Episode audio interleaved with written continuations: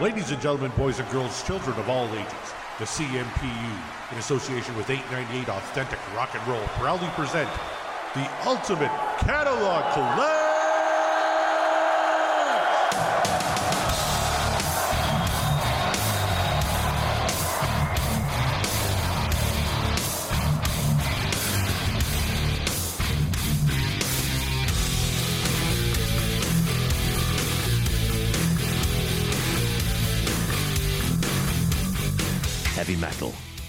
Final frontier. These are the voyages of the starship Metallica. Its continuing mission to explore strange new rifts, to seek out new fans, new commercial opportunities, to boldly go where everyone has gone before. So, um, did uh, Battlestar Galactica a couple of weeks ago? I'm doing Star Trek this week. What do you think? You're just sitting here being a complete dick. Fuck Lars- you, Lars. Yeah, Lars isn't a fan. I thought it was pretty cool, though. You little Danish twat. So when you go and sue Napster, you little Danish twat. it is really funny. okay, Welcome folks, this is to the, the ultimate. Ultimate Catalog Clash. I'm going to take J- Kevin's job Yeah, do here. do it. Do it, All Corey. right. You do it better than me.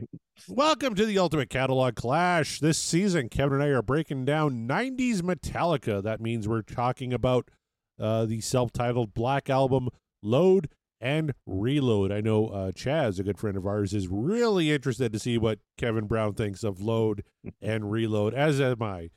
Uh, I, I maintain there's some good stuff on those records. I can't wait to hear what Kevin says, though. My name is Corey Morissette, uh, joined, as always, uh, by that English twat, Kevin Brown. And uh, Kevin, uh, your journey through Metallica has been uh, pretty positive so far. We've uh, covered three sides uh, of this double album that is known as the Black Album or the self titled album. It's only one of the biggest albums of all time, certainly the biggest metal album of all time.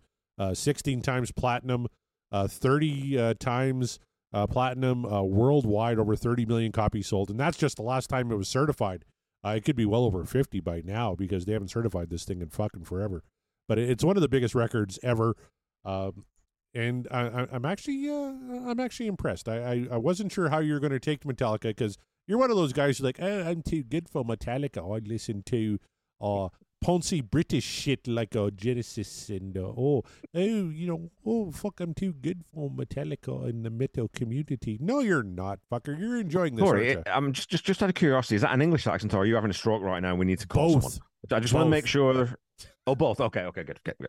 You're just sitting here being a complete dick. You earned that again. Fuck!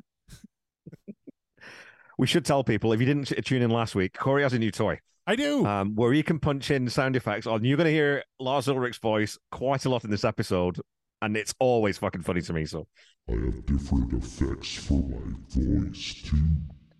You English twat. Oh, Corey, you know what? What? With that deep voice sound effect, you could completely usurp the Sean Geek and Fast Fret podcast because we don't need them anymore. We don't need them to bring that sonorous bass tone to the podcasting community. Oh baby. I am fully erect. I hate Winnipeg. yeah, well, I mean, I, we were talking about, you know, we're in sort of the last side of this album. Didn't know this album coming in. I knew sort of the bigger hits. I think I knew Enter Sandman. I was definitely familiar with Sad But True. I thought I had heard The Unforgiven, but I wasn't, because when I listened to it, I was like, "Ah, I don't actually know if I know this song. And I knew nothing else matters more or less, but I'd never sat down and listened to it with a critical ear. So it's been a fantastic exercise in, okay, well, can I put my issues with this band to one side and listen to the music objectively and not subjectively. Like I said to you, Corey, I mean, the one thing that's really surprised me is I've done a pretty big turn on James Hetfield as a as a vocalist. Didn't know he's a good lyricist, so that's been a revelation. It's been great. Um, but as a vocalist, I'm I'm definitely much less bothered by the Hetfield thing, Mhm. and I'm I think he's a, a good fucking singer. So he yeah. really is very underrated, very underrated singer, lyricist, and rhythm guitar player. Uh, I, Yeah. I'm a big uh, Papa Het fan, as he's known in, in the Met family. He's Papa Het. Uh, one thing, so you've gained an appreciation for James Hetfield. I, I've kind of de-appreciated a little bit Lars Ulrich. because uh, we I- have both succeeded in our missions. it it hasn't bothered me too much, but I've actually graded some songs lower than I anticipated just because Lars puts in something that doesn't fit or doesn't work. And I, I do podcast about Alex Van Halen, who does the exact opposite. It seems like every fucking fill he does is purposeful. It, it it enhances either the verse, the chorus, or the solo that that it's a part of. And it what this podcast is making me do is reevaluate uh, Alex Van Halen, and I'm bumping him up my list of top drummers in rock and roll history. Uh, he he was definitely top five heading in. He's higher now, and and Lars is is, is dropping. And I, I get everybody, and, and Chaz is going to scream at us. I'm sure he loves Lars. Uh, you know he he's he's just, he's only the drummer in the biggest metal band of all time. I get that, but is a lot of that be- in spite of Lars in his playing or because of? Uh, before uh, I was kind of leaning because of. Now I'm leaning in spite of. Well, you know, Corey, I formed a men's soccer team in Saskatoon here many, many years ago, which I don't play on anymore because I'm I just don't play anymore. But I regularly captained that team. I wore the number seven jersey. I played for that team in Division Two in men's soccer because I formed the fucking team, and people couldn't kick me off it. And it's the same thing. He's only the he's only the drummer in Metallica because he formed the band. You know, if they could have kicked him out, I'm sure there's a couple of times they might have considered it. Um, you know, and the other thing too is like we're coming into this uh, season off the back of covering Genesis, who has Phil Collins, who fucking hell Did is no wrong. amazing. Did no wrong. Yeah. And then you've got also, if we're going into hard rock, well, now I do a Queen podcast, you do a Van Halen podcast. Roger Taylor and Alex Van Halen are more musical. And that's where I, I was trying to sort of trying to get the nub of what my problem with this guy is. He just doesn't feel like a musician to me. He doesn't. He doesn't always get musically what he should be playing. And you said this already, right? He's playing the wrong thing, and he plays the wrong thing a lot. Yeah. Now, when he gets it right, it's great.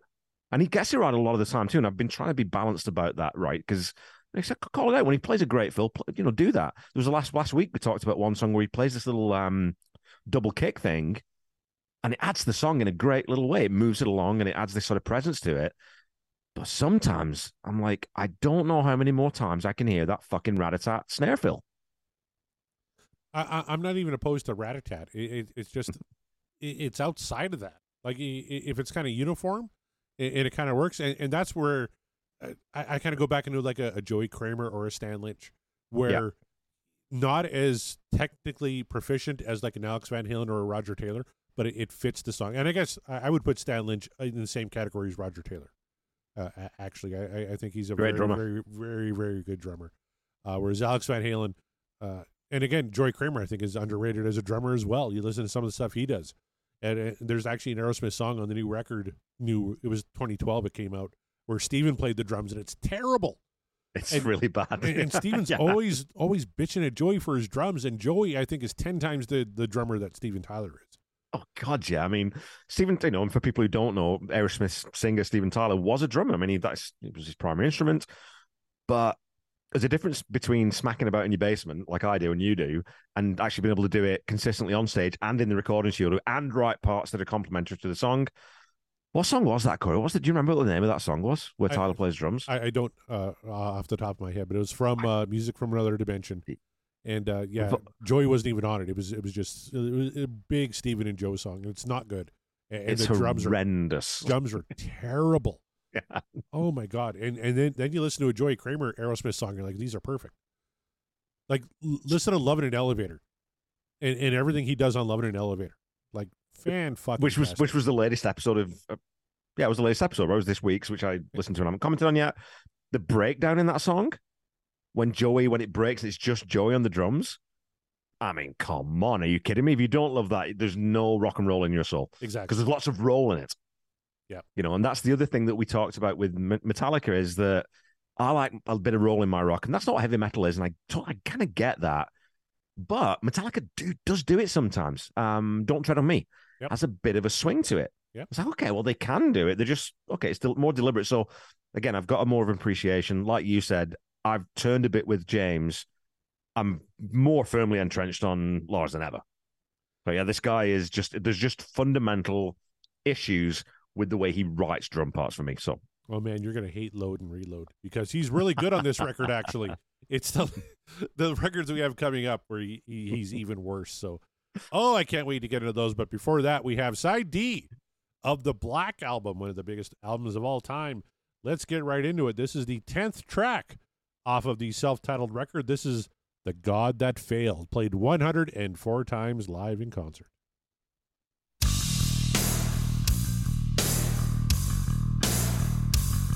What's that? I, I, I hear something. It, it, it's it's like a different instrument. It's not a guitar.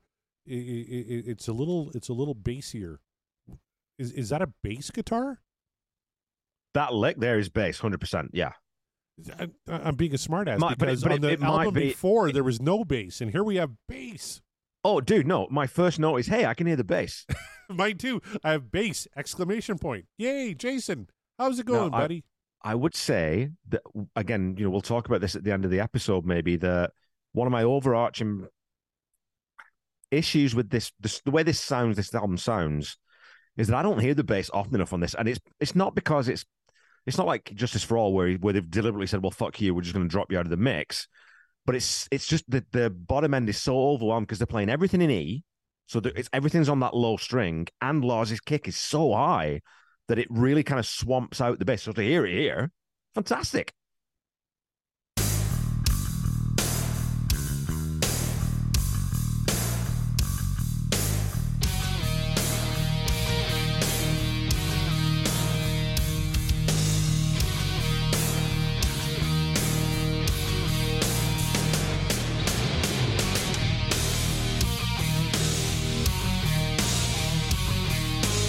If you're not listening to this uh, episode with headphones on, uh, that panning left to right on the guitars, and then when, when, when it all kicks in, and, and then they're in both channels, incredibly well done. I love that effect.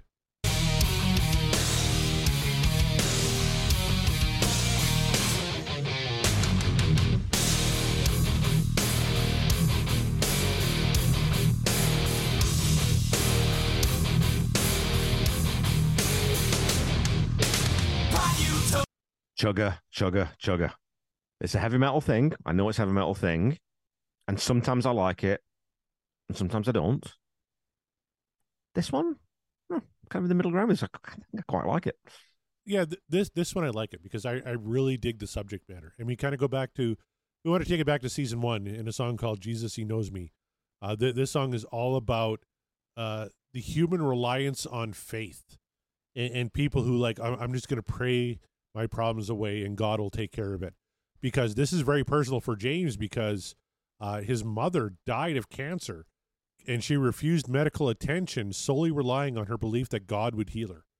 So he has a real, and obviously he has a real uh, problem with that, right? Uh, he, Yeah. he he firmly said if she had not followed her Christian Science beliefs, she could have survived.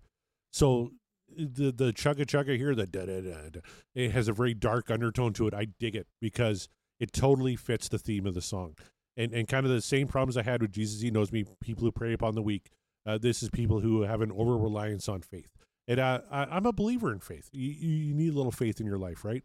But an over reliance on it, like you know, God will fix all my problems. I, it just doesn't work that way. You know, and I'm I'm not a believer in faith at all. But what I think this song does lyrically too is it, it I don't think it it judges the problem and criticizes the problem without criticizing the person, which is a really important difference, right? Like it's okay to it, it's okay, and I think it's important to challenge ideas because ideas shouldn't be sacred. Ideas should be challenged, and if they're falsifiable and and they're wrong, let's talk about that. But don't criticize someone who has those ideas, right? I mean, that, there's a difference between those two things, which sometimes gets lost in the nuance on things like social media and uh, public discourse these days, Corey. A bit heavy, eh? We're, we're, we're coming out the gate pretty heavy on this one. Amen. Hallelujah, brother. Fuck! There we go.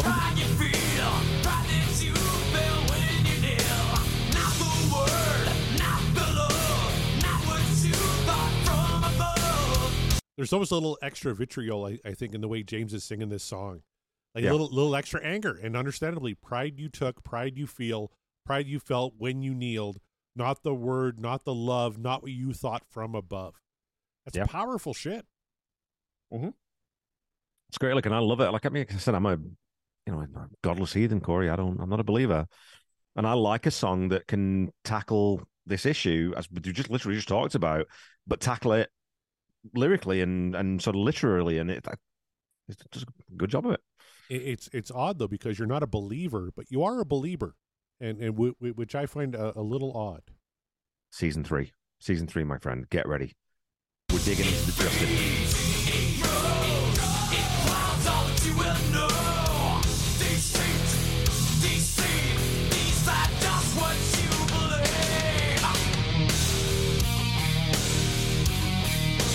Man, that that riff, uh, the just the heavy undertone, everything to the song kind of works for me at this point.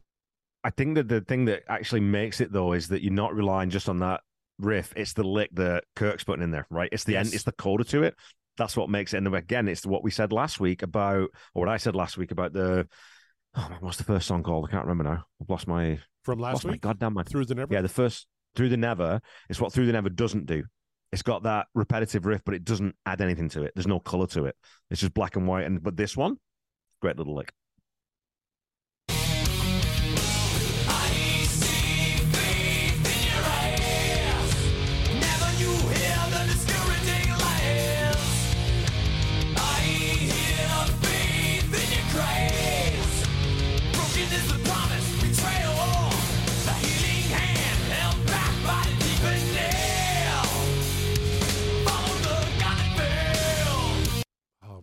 That, that that is powerful stuff. I see faith in your eyes. Never you hear the discouraging lies. I hear faith in your cries. Broken is the promise. Betrayal. The healing hand held back by the deepening nail. Follow the God that failed. That line, the healing hand held back by the deepened nail, that's a fucking great line. Brilliant. Brilliant. Yeah, that's a very literary description of, you know, the healing hand held back by the nail. It's well, it's Christ on the cross, and it's Yep. He's he's there, and this is your this is your guy, but he's fixed in place, and he can't help you. He can't bring his hand forward. And I think that's just a very good way of saying what you're talking about, right? Well, yes, okay, pray about your problems, sure, but do something about them too at the same time. Do it in parallel. Do two things, right? Eh, Very very clever. Yeah, uh, that, that that's one thing people kind of miss is that God is supposed to work through you to fix your own problems, not rely blindly on Sky Daddy, as you would put it, to, to kind of fix everything for you.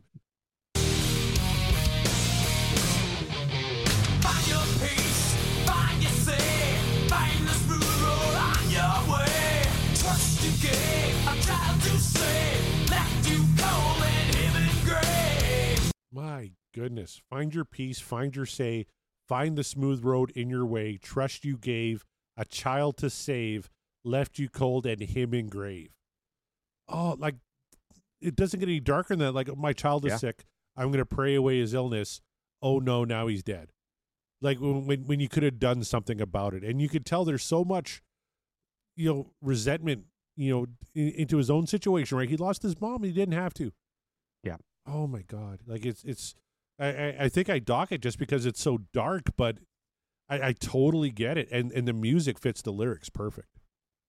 Yeah, I mean, this is it's an angry song. Like he's rightly pissed off about what happened to his mom. I mean, you you can't not end up in a dark place if you're writing from that viewpoint about that subject. I think, right? So, I mean, I'm I don't think I'm critical on the the tone of these lyrics at all. And this is funny because this is a song that I didn't care that much about the first few times I heard it, but learning about the backstory and the context of it, and then sort of applying that lens to the lyrics, it's like, yeah, man, this is a fucking great lyric, fantastic lyric.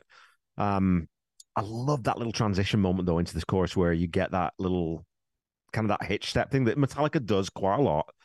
They do it really, really effectively here, and it's it's a very, very cool part. It, I it like just that musically. it breaks up the monotony, right? Because you Yeah. you could very well just play that that riff uh, into the next verse, right? Yeah. But give us a little something, and, to me that that's kind of the magic. But it was what Genesis did too. Yeah. Just a little musical breakup here and there that that that really kind of separated from a band like, uh forgive me, Mid- Megadeth fans. I, I don't know if they do that, and Yeah. I, I don't listen to Megadeth the whole time. Someone's going to correct me out there. But to me, this is what separates Metallica from like the Megadeths and the Anthraxes and the Panteras and, and the Slayers of the world, right? They they do little things like that to keep shit interesting instead of just being repetitive. And we had a song already on side C that was quite repetitive. It, it, it can get you know, Yeah. old a- after hearing this shit for a while, right? Through the Never had that, you know, And- very badly actually, right? But you know, little things like that just make it interesting. It's attention to detail. It's what really good songwriters do, right? And like I said, if if out of anything that I've picked up from doing this album so far, and I'm looking forward to Load and Reload and digging into whether it continues, is that James Hetfield is very good. But I'm sure you know Bob Rock had input into it, and Lars probably has some input into it. But he's very good at composing. Okay, I've got a verse, I've got a chorus. What do I need to make that flow? What's the transition? How do I get from there to uh, A to B? How do I? What, what should the bridge sound like? I, I, can't knock his ability to do that. Like he's he's very good. And I imagine a lot of it because it's usually James and Lars. I imagine a lot of it's Lars saying, hey, "Do something there. We need a little bridge there," and then James will come up with something. So Okay, so James i- is the here- creative one. Lars is the one that kind of he, he's the administrative one, right? Here's the thing, though, right? Because we talked about nothing else matters, and that is credited to James and Lars. Yep.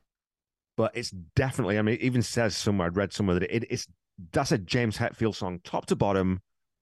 I wonder because there's a difference between saying, "Hey, you should do something different there," and saying, "Oh, what I think would work here is," and I wonder because we've, I think we talked last week about I'm not convinced about Lars Ulrich's m- musicality. I wonder whether those co-writes are really co-writes or whether James Hetfield has just been nice to his friend and making sure his friend gets paid from That's songwriting royalties. that's legitimate. The only example I can think of, and I'm not the world's biggest Metallica fan, and somebody out there can certainly give more examples. The one example I have is Enter Sandman, because that was originally supposed to be, uh, you know, da into da da da da da da da da, and it was Lars's Right. idea to triple the initial riff da na na na three times, and then go into the descending uh, riff on the way down, which really good note, right? And it kind of helps make that song. So little things like that, absolutely, but nothing else matters. I don't know if he really added anything to that other than saying, "Yeah, let's do that song," and he got a co-write on it. Playing the riff three times versus two is that songwriting or production? And what's the line there? Because then in that case, Yeah. should Bob Rock be getting songwriting credit on some of that stuff? Maybe if he would have came up with that, I, I would be giving Well, Bob know. Rock credit for that. Absolutely, but yeah, Yeah. All right. Anyway, we're getting off topic. we're at two minutes. Uh, where do you want to go from here? My next one, I think, is two thirty-four. Did you have anything before that? Yeah, let's go there. Yeah.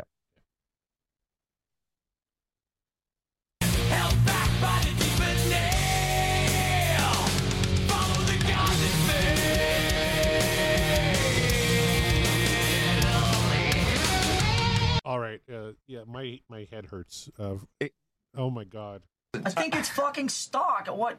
Which part of that is unclear to you? Lars, what are you doing there? Like, oh. It's again, man. I talked about this on my Queen podcast, Corey, and I think I've talked to you about it. It's like he just has a bucket of fills that he draws. He just pulls a fucking name out of a hat. And he plays whatever's on it, regardless of where he's at in the song, regardless of whether it fits. It's just dreadful. It's really bad. And th- this is maybe the worst one on the record. I know we had one inside C that was pretty bad. This is maybe the worst one for me uh, on this entire album because it's like, It's- oh, we both did this. It was like, I, I just, you know, as the kids would say these days, Corey, I can't even. there, there, there's a, a, a scene in some kind of monster where his uh, son, God, he must have been like, you know, six or seven, like just little, and, and, and picks up the, the sticks and goes, Metallica, and starts banging away. And that's what Lars did there. This kid maybe would have done it better. I don't know. oh my lord, yeah.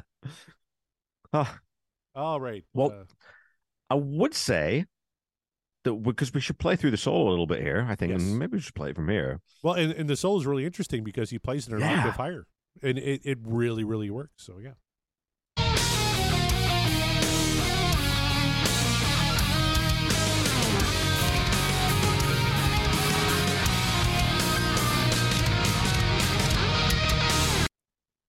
Okay, first of all, the guitar's mixed too low there. Yep.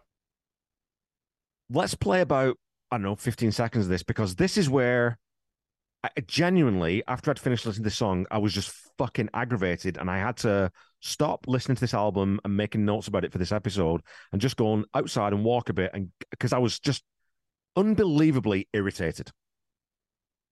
And I think you're I think this is probably going to be you're going to have the same criticism. So we play, I don't know, like ten more seconds or something. So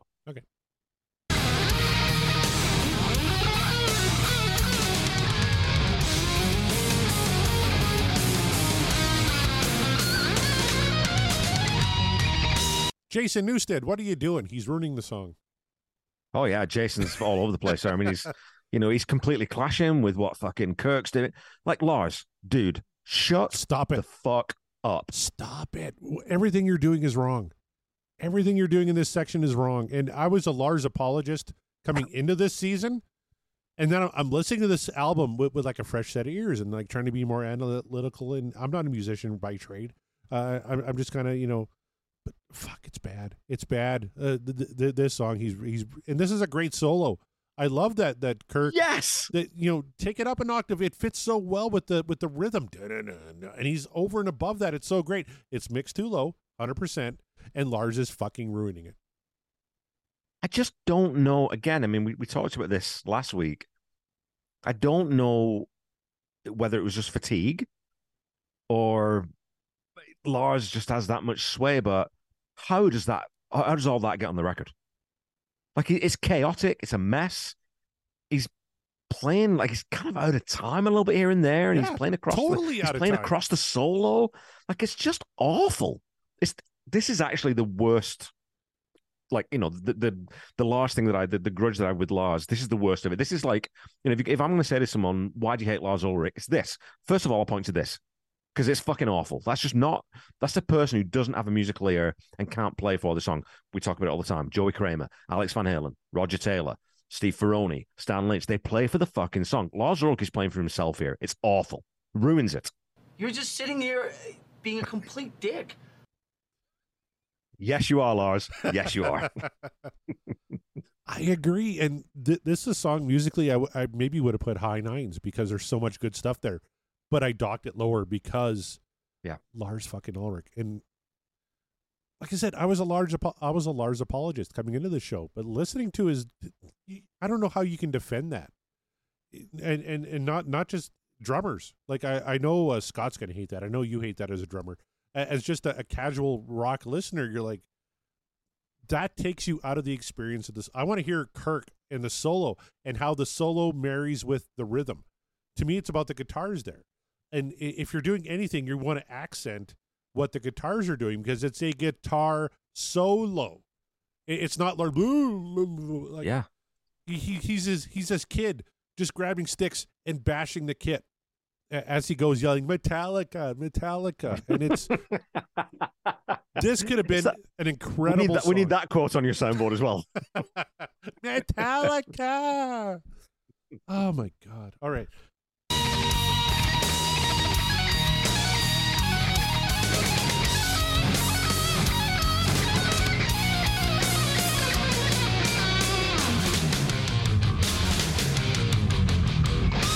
oh, that That's was brilliant. right That's fucking perfect. It was shit. It was awful, and then it was brilliant. Like, fuck you and fuck everything you stand for, you Danish twat. I just can't deal with it on this.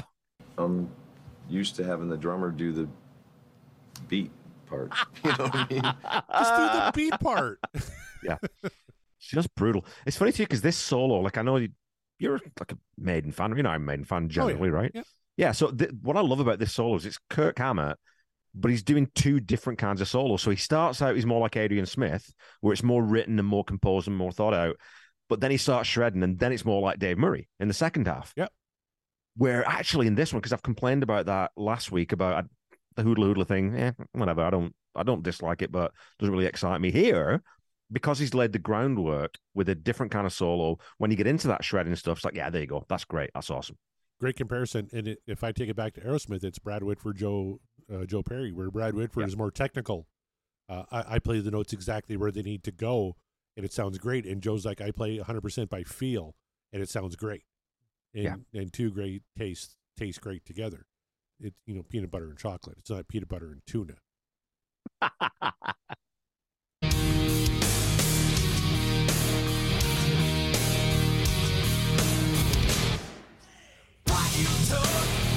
I love the hey in the hard stop. Oh god, that's Yeah. great. So again, I mean, I think this is one of those songs that suffers a little bit from its length, and we'll get there. So there's, you know, when we and then my next point was 451 because I like that stacked guitar finale, and it's again we talked about Iron Maiden. It's a very maideny ending, but I think if you drop that in at four minutes there and end there because the the intermediate sort of between four minutes and four fifty one, it's just a bit okay. We're doing the same thing again. Yeah. We're just doing the same fucking riff, and okay, I get it, but I just want something more from this band that I know can do it. And again, that's the that's the thing that's opened my eyes with this album is uh, when they're at their best. This is a really inventive, really musical, really cool band. But they seem on this album to have just dropped into, well, let's just do something safe. I like the dangerous stuff they do. So, It's funny you think the Black Album is safe. Oh, Because uh, fuck yeah, it totally is. I mean, come on. well, It's it, backbeat. It's Lars doing the rat a tat. Like, come on, like, do something. You know, impress me, you know? Sure, it, it, it's Bob Rock safe because th- that's what Bob Rock gives you, right? You you want hits, you want to sell some records, you want to move some units. Yeah. You hire Bob Rock, right? And that's what Metallica wasn't doing before. They had their hardcore base, but they didn't break through into the mainstream until this record, and then they broke through big time. And a lot of that is because of Bob Rock. Yeah.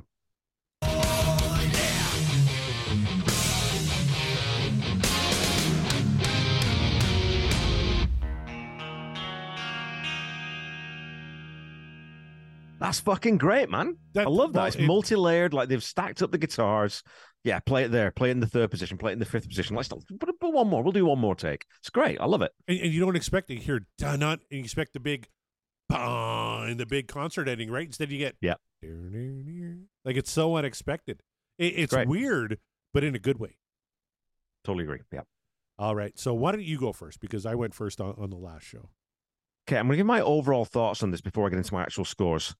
This song irritates the fucking shit out of me because it should be so much better than it is. The idea's great. All the parts of it are there, but overall, you just, I can't get past Lars Ulrich standing up and just fucking masturbating all over the top of a really good solo. And, ev- and everyone just being okay with it. Like that's just inexcusable to me. So music, I went. I don't know why it's six. Probably I should have gone seven, but six. Okay, I love the lick in the chorus. Oh, I suppose yeah. This is what I'd written, and I don't care that much about the verse musically. I think it's okay, Okay. but musically the riffs just you know there. Um, it's kind of an odd dissonant sound because it's got this half step thing that it does. That okay, love the solo. The bass part's nice. I just wish I could hear it more clearly. Um, but again, the drums. What the fuck is this guy doing? Just put a fill at the end of every eight bars or something if you want to do that. But it's that it's that thing. You're not listening to the band. You're not listening to this song, and I just it's inexcusable. Okay, lyrics nine for me. I mean, again, that uh, for that one line alone, the healing hand held back by the deepened nail, I think is just just extraordinary. That's a superb line. And then follow the god that failed. Like the rhyme's great, and I, and the whole lyric I like. Um, and it's also like I said, it's it's not like a top table Hetfield from what I've heard so far, but it's super strong. So I'm giving it nine. But production, I've gone 1.5 because that lack of restraint from Lars, no one calling it out. I can't really hear the bass because again, that kick is so loud and the the guitars are just sort of drowning it out. It sounds to me like this is my thought about this song, Corey. I'd be willing to bet that they had the chorus. I'm sure that I think that James wrote the chorus with that great line and with the God that failed and that whole the lick and everything, which is so cool. And they built out from that. And I'm not sure that they got all the rest of it right. So they kind of settled a little bit on the verse. So it's just a bit weakly composed that should have been a lot better because it's a very, very strong lyric. So I'm at six, nine, and 1.5. So all over the map. Like it's just a disjointed thing for me. Like I said, I think musically this could have been high nines, like nine, nine and a half. It had that potential for me. I dropped it down to an eight because of Lars mainly. Uh, all the little nitpicks you had outside of Lars didn't affect me at all. I, I love that it, it it's really kind of heavy, ugly, slow because that's what this subject matter I think needs. Uh, it work it marries so well together. It's dropped two full points because of Lars Ulrich, really. Uh, at the end of the day, uh, lyrically, I gave it a nine because the lyrics are brilliant. Like you, you called out that line, I could call it another six or seven. Like I, I really think James Hetfield's a poet. I know one day my wife doesn't like Metallica, and I, I, I quoted her some lyrics uh, from the song "I Disappear" from the Mission Impossible Two soundtrack. Uh, Will you bury me when I'm gone? Will you teach me while I'm here? Just as soon as I belong, then it's time I disappear. She's like, "Oh, that's really nice. Is that a, from a poem?" Like, no, it's James fucking Hetfield. from a Metallica song. Like so so fucking good. And uh, you, you can you can feel the pain, you can feel the vitriol in, in his voice as he delivers these lines. Yeah. The, the God that failed, and and this is a real problem. And uh, I'm not knocking religion or faith. Uh, I certainly have faith in things myself, but a blind faith in, in in something could cause real damage to to others, and that's what this song is about. And it's a real problem, and it works incredibly well. Uh, to me, the, the, this really should have been one of the standouts on this record, and it's just a, a shade below uh, because because of that. So I give it an eight for music, a nine for lyrics, and a three for production, because again, I don't know, and again because yeah, not calling out Lars Ulrich and saying, hey, don't fucking do that, like. Uh, uh, I'm trying to think. Or just or take a different take. yeah, I'm sure he played a take where he didn't do that. Use that one then. Like I, I you know, love- like fuck me. I, I love that uh, Kirk and Bob Rock came together and said, look, look, you know, let, let's take the, the the solo up an octave to really contrast from that Yeah. dirty, ugly riff. God, that's brilliant, and it works so fucking well. And I want to hear more of it, but the guitar is low in the mix, and then you have Lars Uh, just jerking off all over the drum kit like Tony Banks did on his keyboard. Except I'm I'm angrier at Lars than I ever was at Tony Banks. I'm just trying to see what I wrote down here because I wrote something that. How about you just sit in the pocket and maybe throw in a quick fill at the end of every eight bars instead of thrashing about like a fucking drowning giraffe, What a novel which is idea! what he's doing. He is. What what a novel idea! Just sit in the pocket like a fucking drummer. yes, He's Animal from the Muppets w- w- without the feel. without the groove. Yeah. yeah. and the cute red face. Who doesn't love Animal? Come on. Everyone loves Animal. That's true. Yeah, But- I, I, think we're both in sort of eh, roughly in the same space, right? Because it's, it's a song that it should be so much better and could be. And so I haven't listened to. I don't know if you've listened to Corey. My brother-in-law has the the big box set, the big Black Album box set with all the different like takes. Oh yeah. I'm gonna borrow it because I'd love to hear if there's a. I'll bet you there's a much better take of this song. I'll I bet, bet you there is. And, and of course they uh, they, they released the record that had all the, the different covers from diff- different artists. I'm curious to see uh, who did the God that failed, and uh, what they did with it. The Metallica Blacklist. Yeah, Blacklist. Holy fucking Jesus! It's four discs. Oh, and uh, like how many different versions of Enter Sandman? One, two, three, four, five, six. One, two, three, four, five, six, seven of Sad but True. 12 of Nothing Else Matters. Come I- on, that now look. If you're going to use the word overindulgent, I think it applies here. Now, uh, Although I would, I would say though, I mean, you look at Nothing Else Matters. You've got Phoebe Bridgers, who is a fucking amazing artist. Miley Cyrus, now who uh, I think Miley Cyrus with Elton John. Elton John played on that one, and actually Elton on John. Yeah, I mean, and, and Yo Yo Ma was on that one too with Chad Smith. But uh, Elton John, it was on the Howard Stern show. He said because Metallica was there and Elton John was zooming in from uh, England. He said, "Of course, I played on this song. It's one of the greatest songs ever written." And James Hetfield, like you could see him, he like clutched his chest. Oh, my God, Elton John just said one of my songs is one of the greatest songs ever written. No one's like, Yeah. hundred percent. This is one of the greatest fucking songs ever written. So yeah, he he played on the Miley Cyrus version, and then you have uh, Dave Gahan, uh, uh, Mickey Guyton, Dermot Kennedy, Mon Laferte, uh, Igor Levit, My Morning Jacket, PJ Rocks. I don't even know who half these fuckers are. I don't know I- some of these people, but Chris Stapleton, man, he's Chris a fucking Stapleton? stud. Darius Rucker Amazing from uh, Hootie and the Blowfish. Yeah, Yep. but the God that failed, two versions from uh, uh, Ides or Idols, and- Idols. yeah, and Imelda May, who I've never heard of. Yeah, I'm not sure. Let's we'll give him a listen, Corey, maybe. And report back to the people. The, the fine people who listen to our podcast will you, you know what, we'll go and listen to those two tracks and we'll tell you whether either of them is better than uh, the fucking higgledy piggledy train wreck that Lars Ulrich turned this song into. A lot of big artists. Uh, uh, actually, if you, if you listen to the Blacklist, like uh, Weezer's on here, uh, Yeah. Saint Vincent's on here, uh, Corey Taylor, Cage the Elephant. Cage the Elephant did Unforgiven. Are you kidding me? Yeah. oh, I'm fucking listening to that later. It's really good, if I remember correctly. Do that that's, that's Sweet. yeah, yeah, that's one of the standouts. Fuck, I saw those guys open for Foo Fighters, eh? Oh, did you? Live, those guys are off the hook. You know what? Volbeat's pretty fucking good too, and they and they do uh, "Don't Tread on Me." Nice. But you know what? Uh, my friend of misery, uh, only three artists uh, tackled that one: Cherry Glazerr, uh, Isaiah, and Kamasi, Washington. Uh, My Friend of Misery only played 21 times. Let's give it a listen here. Yeah.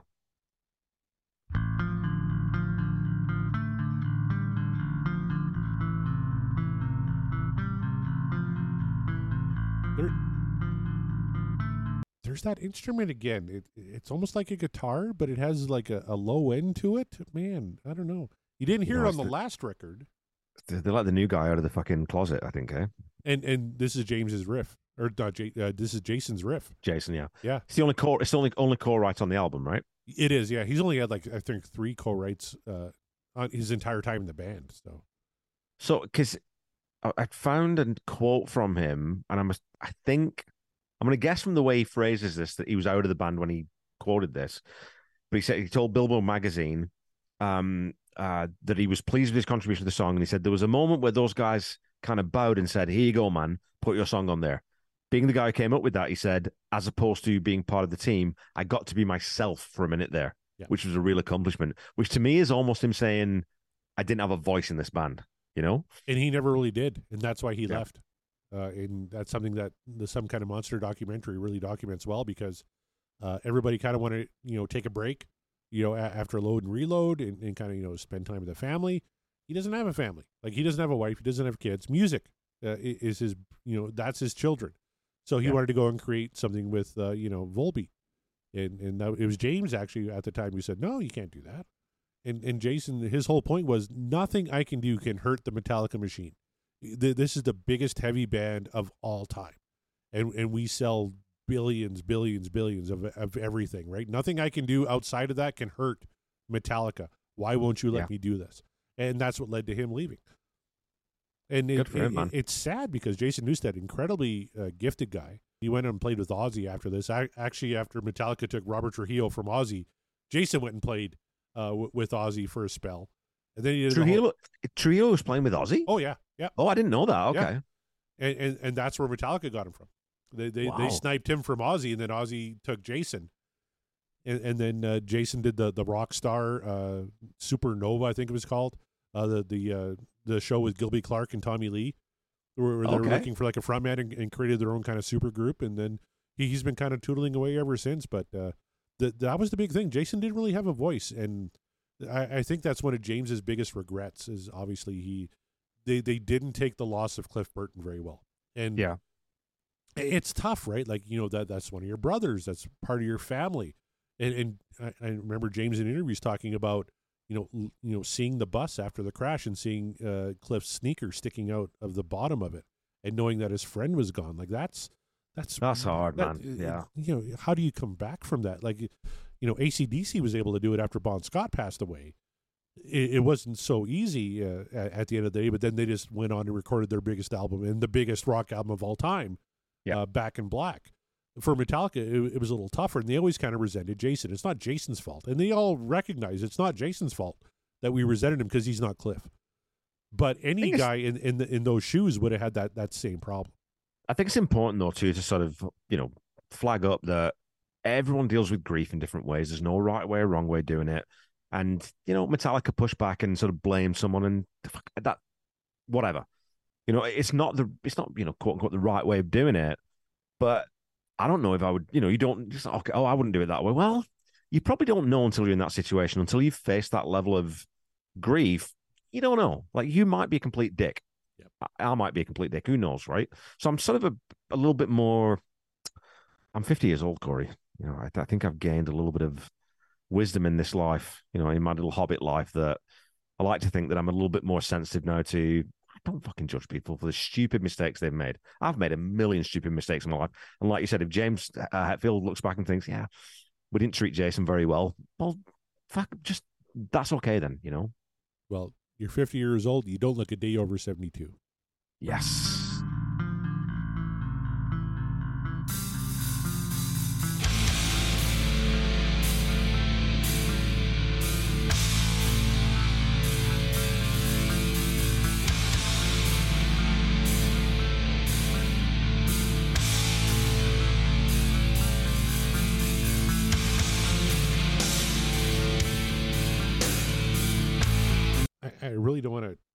Rag on Lars the entire show, but I, I wasn't a huge fan of was what he was doing on the cymbals there. I, I I'm used to doing the Van Halen show where Alex Van Halen really works the cymbals well. Yeah. like his cymbal work is amazing, and and what he was doing there, I don't know, it it it it just didn't feel like it fit to to me anyway. I don't think it's that. I just think the mix is wrong. And I think, you know, we saw on Okay. a year and a half of the life of Metallica, it's just too high. It's too loud. Yeah. There's not much wrong with what he's playing, really, if you just drop it back a little bit. Oh yeah, I I, I get the point You know, of like- it, and like like sure that Yeah. that on paper that sounds like that would work there over top of that Yeah. bass, but it doesn't. And I I couldn't pinpoint it. Maybe it is. It's just too loud. I think it's, I mean, there's, well, there's a volume, uh, you know, I, once I sort of clued into them, I was listening to it, this album, and like, fucking hell, the snare's loud there. And then I realized, holy shit, the snare's really loud, every apart from one song on this album, which we'll get to later in this episode. But it's like, uh, it's too, the, the drums are too big. And I get that it's a heavy metal album. I totally understand that. I get Metallica is, that's what they do. And whichever song it was on last week's episode, which again I've forgotten already. See, this is the problem with some of these songs. I've just I don't remember even what the names are. The lead the lead track off side C, that works there because it's a fucking hardcore punk thing. Yeah, make the drums fucking massive. But something like this, you need a bit more restraint. You need to just sit and let this fucking beautiful interplay actually between the guitar and bass shine. Just leave that alone. Don't play over top of it, Lars. It's a great bass riff. Absolutely. Yeah, it's And- awesome. Love it. Yeah. Yeah, and the interplay with the with the guitars, like you said, works perfectly. But again, you hear that it's so loud on, on the cymbals. It's like, Yeah. And again, on paper, that should work, but as an accent, not as the major component. Fearing no one was listening to you. They say the empty can rattles the most. The sound of your own voice must soothe you. Okay, so we we talked about how you know the cadence of James's lyrics and rhythmic, rhythm, rhythmically how they work. They don't work on this song. the sound Okay. of your voice must soothe you. Like it's an awkward line to say, and Yeah. normally he can save that. He doesn't here though. Like it, it just it didn't work for me. That's interesting because I've got a thought on why he did it this way, but maybe I'll leave it for a little bit and talk about it later.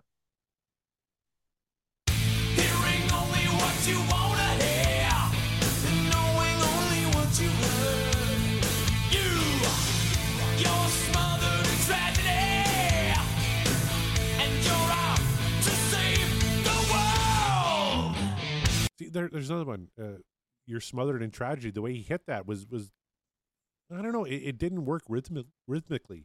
Right. Right. It was off. Okay. So let, backtrack a little bit then. Just when you read the lyrics, do you like the lyrics as sort of, you know, we, you talk about poetry and, you know, Yeah. the way that James can write that type of song. You just stood there screaming, fearing no one was listening to you. They say the empty can rattles the most. The sound of your voice must soothe you, hearing only what you want to hear. And knowing only what you've heard, you, you're smothered in tragedy and you're up to save the world. So if you just think about that as an idea, does does the lyric work for you? Yes, because Okay. Uh, because everybody kind of has that right where they kind of wallow in their own misery, right? Where Yeah. you're making yourself feel worse. That's why it's my friend of misery. But yeah, it, it, it's it's the way it's structured. Like the, thematically, it makes total sense. I, I totally get it. On paper, if you read it as like a, a stanza from a poem, I totally get it. How it's Okay. structured in the song is what throws me off. Okay, cool. Yeah, we'll get to that then because I think that I think it's deliberate. And I Okay. think I know why. It might not be, and I might just be reading too much into it, which I have a tendency to do, Corey. But No. Misery,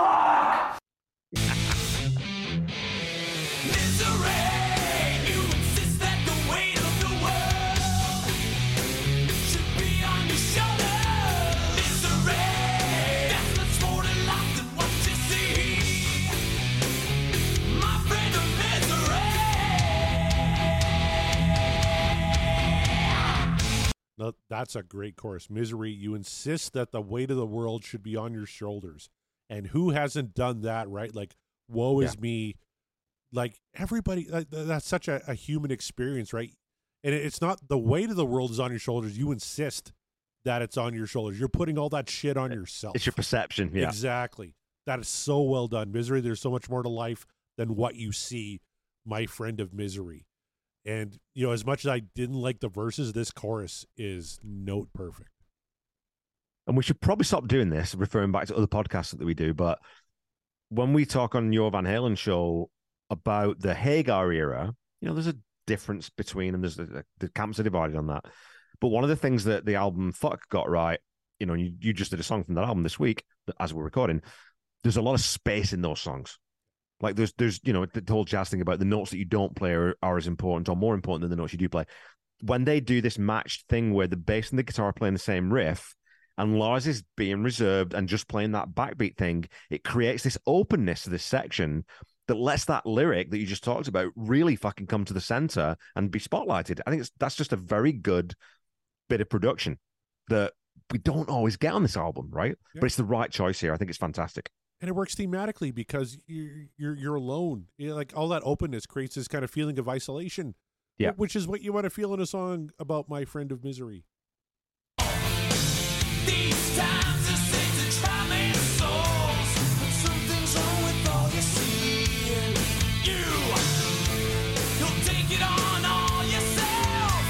Remember, misery loves company. Oh man, that that that is maybe my favorite part of the song. You Yeah. you'll take it all on yourself. Remember, misery loves company, and the way he sings it. Oh He does four different things vocally there. yes, which again, that's where my appreciation for this guy as a singer's changed completely. Because I didn't know he had that dynamic flexibility that he shows on something like this, and you know, nothing else matters and everything else. Like that vocal drop where he shifts the dynamic in the vocal completely, where he's taking all the rasp off and he's not pushing so much air out from his diaphragm and he's just singing head voice. It, that's really good. That's really good technical singing, I think. So, and it's very effective in at this point in the song, right? So, and I don't think he had that before this record. Like you, you listen to the first four, uh, th- this wasn't here, right? Like Kill 'Em All is a very much a a, a, a scream 'em record, right? Like you know, Yeah. Seek and Destroy, Hit the Lights, all those kind of songs are, are kind of the same. Uh, even going into Master of Puppets and Ride the Lightning, and, and on Justice, uh, same thing. He's really singing on this record for the first time. One, you know, we talked a bit about it, you know, about the fact that he um maybe got licensed on this record to be himself a little bit more and to just sing this way that yeah, this guy can sing. But maybe it's a confidence thing. Like, you know, you, we all assume that a guy who's making his fifth record in a massive band is just knows himself and knows exactly. Well, no, it takes some singers or guitarists or drummers or whoever it is, takes you time sometimes to find your personality. And this is where it seems like he unlocked a lot more of the things that he can do on this album. Yeah. Not everyone's Freddie Mercury on Queen Run can just right Just like comes out of the gate. comes out of the gate just just perfect, right? And Yeah. I remember in the some kind of monster documentary, James talked about. I think it was on this tour, uh, the uh, uh you know the the never wherever I'm or there's nowhere left to roam uh, section of the tour because they toured for like two three years uh, on this record, right? And he blew his voice out, and he said that's the first time he went to a vocal coach and got a warm up tape, and he uses the same warm up tape that he got back in like 92, 93, whatever it was Yeah, to man. this I day mean, to warm up his voice. He never thought he had to do that, but your voice is like an instrument. You got to tune it. You got to keep it in shape. And he You never thought care of it, yeah. yeah. and he never did that before, and now he is. But yeah, he's really singing here. And if a lot of diehard Metallica fans hate Bob Rock, if Bob Rock did anything to help Metallica, it was in terms of James Hetfield and his singing. yeah. I suppose too, though, that that you know, if I look at those first four albums from afar, because I'm not, you know, massively versed in them, but I see that, you know, if you're a metalhead, of course you love those because Master of Puppets is fucking aggressive. Kill 'Em All is really aggressive. Yep. Ride the Lightning is a train wreck because it just sounds like a fucking big dumpster fire. Whatever, but Does it though? good Ride the on there. Lightning front to back is maybe their best record. I can't listen to it. It just sounds so bad. The oh, we got to do one of those Metallica things- the first era now but I get the the metalheads they they want James to do that thing, right? They want him to do the growly, smoky, fucking shouty, aggressive thing. I, I totally get that. I understand that. But I want to see. I want to hear a singer who has different levels, who has different looks and different tones, and he's like again that the line there with this vocal drop in this little section we're talking about. It's not like it's not a huge moment in the song, but if you know how arrogant this sounds. If you know what you're listening for, if you do these things that we do, Corey, these when you sit listen to vocalists, you listen to Steven Tyler, and you listen to Tom Petty, you listen to Freddie Mercury, and you listen to fucking you know Sammy Hagar and David. Lee, you you get an appreciation for dynamics and for things that people are not necessarily hearing.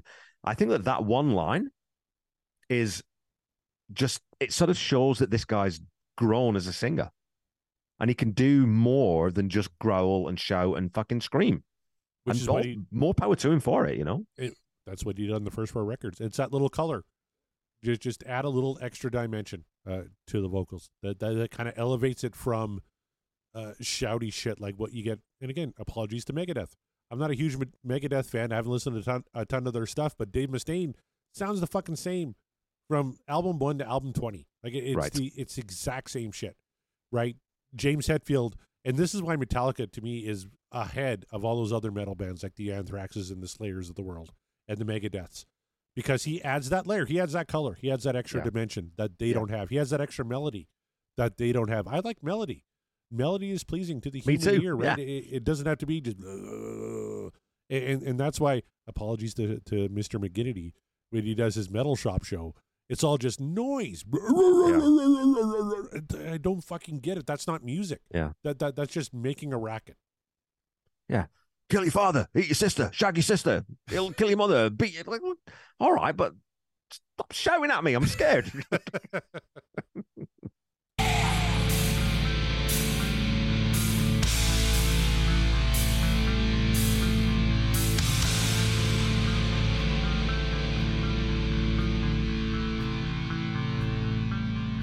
Back to your point about the the mix, like that, the bass should be overpowering there, right? Because it, it, it's repeating the same refrain from the intro, but all you hear is drums, and he's not overplaying it. You know, just a couple of you know cymbal hits here and there, da da. But it's too fucking loud. Like the the bass should be up more in the mix there, shouldn't it? His drum part in this track is really good. Yeah.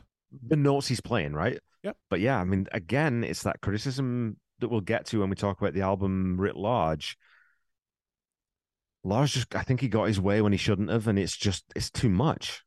Sonically, Yep. playing a great part, but again, I mean, that when this drops off now, we get this instrumental section we're getting into now.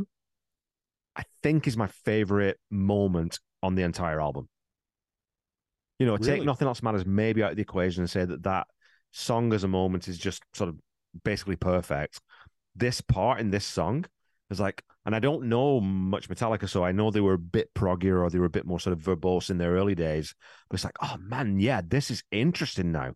Now we're starting to flex our musical muscles and show we've got these different looks and different things, ways we can build things rather than just the boom, cha, boom, cha, da da da da da da, chugga chug. You know, we've got this kind of, you know, this um instrumental capacity that we haven't shown anywhere else. So yeah, and this section I think is fantastic. I'm just blathering now, Corey. Stop me. Cut me off. Punch something in. Mute me. Edit me. Censor me. The, the sensor's on a different page. That's the problem. I got to like page over to, get- to, to get to it.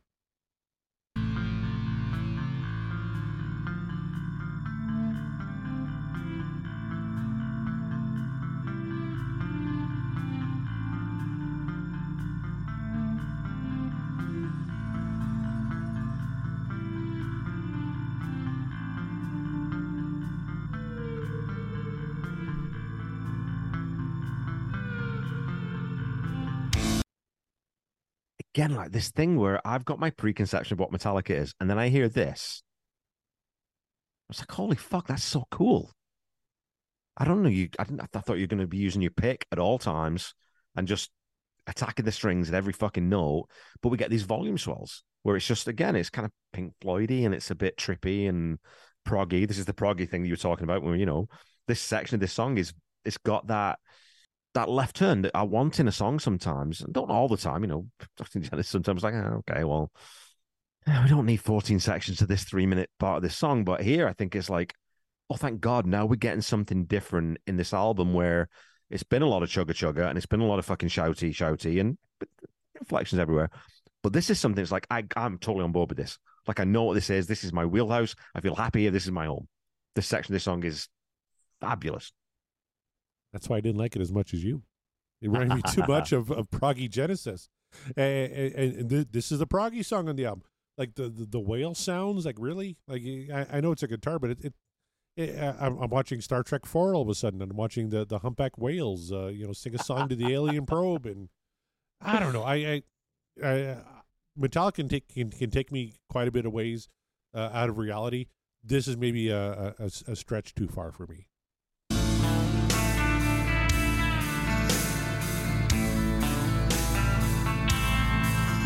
But that guitar is very much reminiscent of One, which is, of course, one of the most recognizable and uh, popular Metallica songs of all time from And Justice for All. That was the big, the first video Okay. they ever did was for One, and and you know that that tone that that guitar section very much calls back to One, which uh, is one of their greatest songs.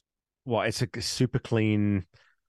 Like I don't know what instruments they play, but I'm assuming it's a Gibson or something. But it's put, it's, but it's just put clean through the amp. There's no effect on that. Yep. That's what a that's what a guitar sounds like if you don't overdrive it and you just put it through an amp, right? It's and it's so and again, it's the build in this where we've had the drop and that big ethereal thing with all the whale sounds.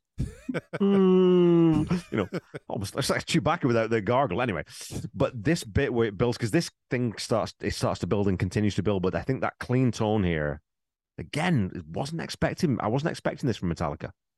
I wasn't expecting it from Kirk Hammett because he's got the wah thing that he does a lot. Loves the wah, loves the But wah. this bit stands out because of it for me. Yeah.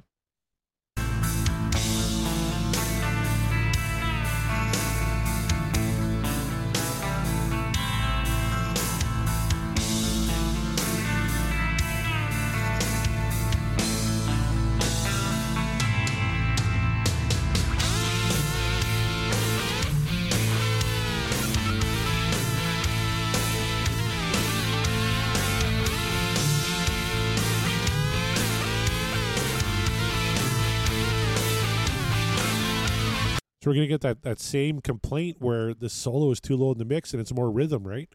But I I, I love that tempo change. Yeah. and, and then you get all that James rhythm in there, but you, I'm struggling to hear uh, Kirk underneath it all.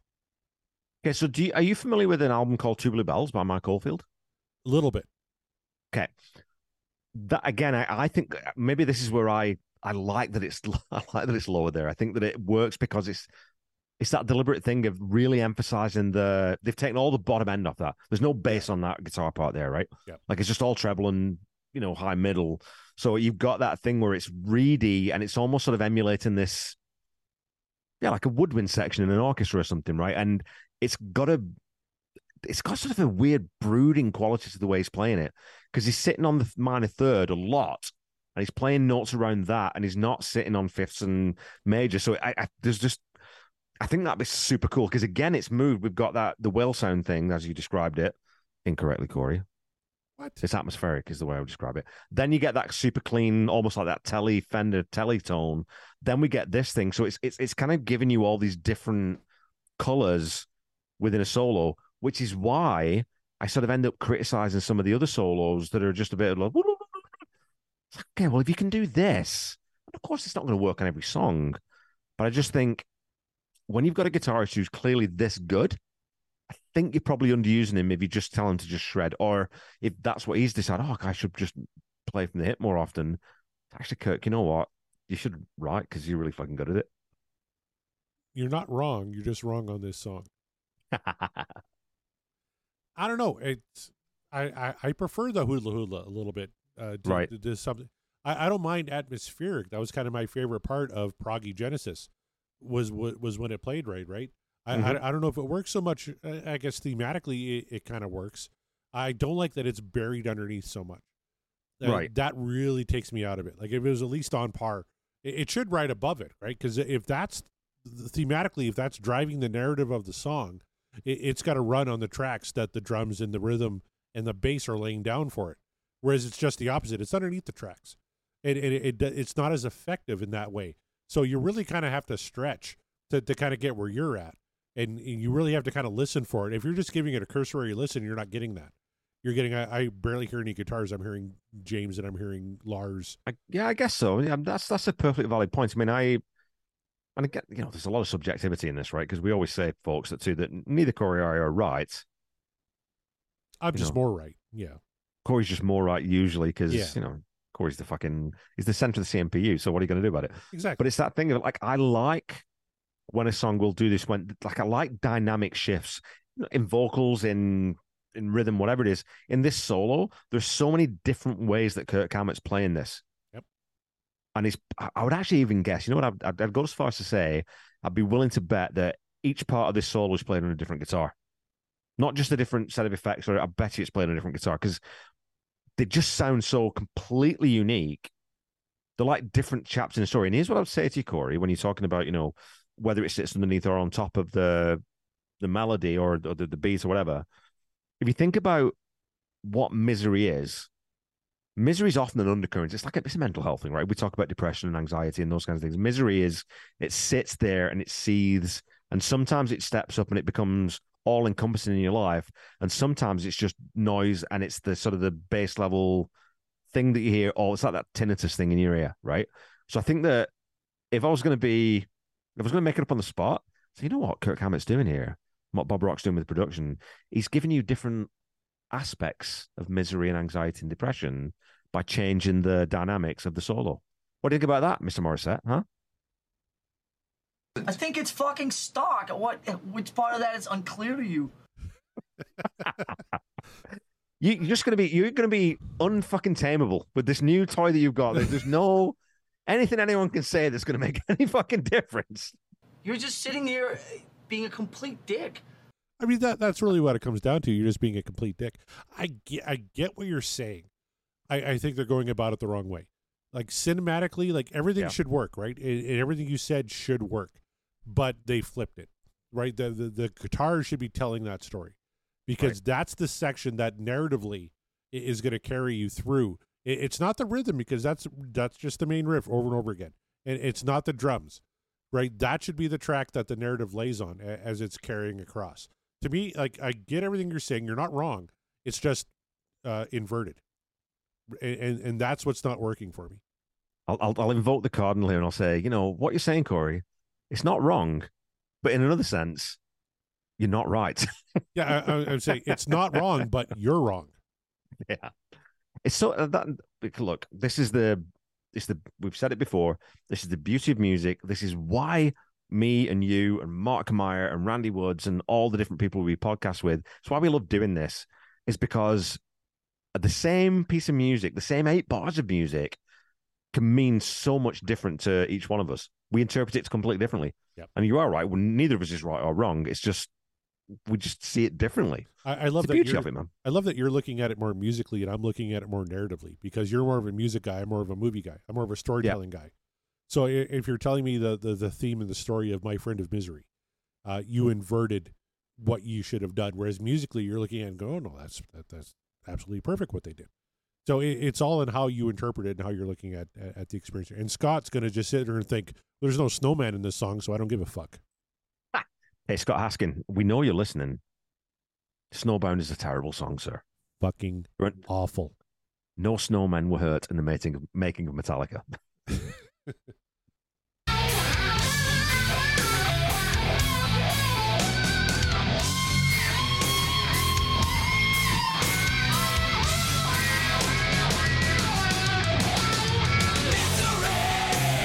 Now, what did you think of what Lars did there in, in and of that section? That, that that was maybe a little bit more. Uh, I think it's fucking stock. What? Which part of that is unclear to you? th- th- that was more uh, Kirk Hammett stock to me, uh, kind of in that section. In, I'd in- lose this. I'd lose this whole hoodla hoodla section. Yeah. I'll be honest with you. No, I've not Lars agreed with one single hoodle hoodle thing you said about this record until this, and, and now I get it because it's right here. yeah, it's it's too much of the same thing. It is. I've I've heard this before, and I know you're capable of so much better. I, you know, you, you've set the bar, so reach the bar. What Kirk, uh, what uh, Lars did there? It's awesome. Playing crossbeat like that, it's great. I mean, I think that's you know, you could do that earlier on. You maybe you could have done that in um the song that you completely fucking torched, set fire to. Was it the God that failed? That's the one. that we- Yeah, that's the one we complained about. Yeah. So just do that because that's a really good part. That's a way to make the song more interesting. But rhythmically and like the guitar, like this, we'll get to this when we sort of do our sum up. But this song to me really works until this bit, and then it gets like, well, why are we extending this now? And letting Kirk Hammett do something he's done 15 times already. Yeah. Anyway, My next one is uh, 557. There's a a drum section into the tempo change. literally exactly the same time code with exactly the same notes. Again, we, sir, are simpatico.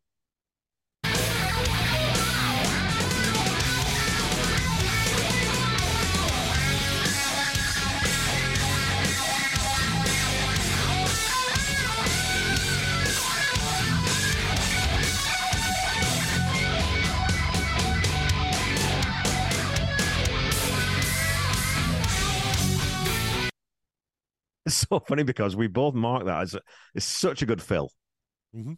But that literally, as just as we pause it, like a second and a half before, then you get like stock awful, like but it's like fuck off, man. You're a football coach, right? I'm a soccer coach. The most frustrating thing in the world is a player who has moments of brilliance and moments of absolute dog shit and not much in between. Like I like consistency. I want a seven out of ten. I want most of my players to be about a seven out of ten most games. The ten out of tens and the one out of tens who flip each week. It's fine. It's tough to coach those players because they really can't depend on them. That's what this guy is. You don't like know what in you're gonna get. in- within within fifteen seconds of a fucking song. Curse a little bit like that too on this song too. Where like, okay, that's really good. Oh, that's oh, that's too much. Oh, that's pretty good. Yeah. Oh, that's too much. yeah, Him, him, him and uh, Lars are kind of lockstep on this one, I think. yeah. Okay, if you go to six seventeen, I've got a comment because I think right. I've got another edit for you, Corey. Okay. I'm gonna make I'm gonna make I'm gonna make a suggestion about how you could tighten this up and make it a little bit better at the end.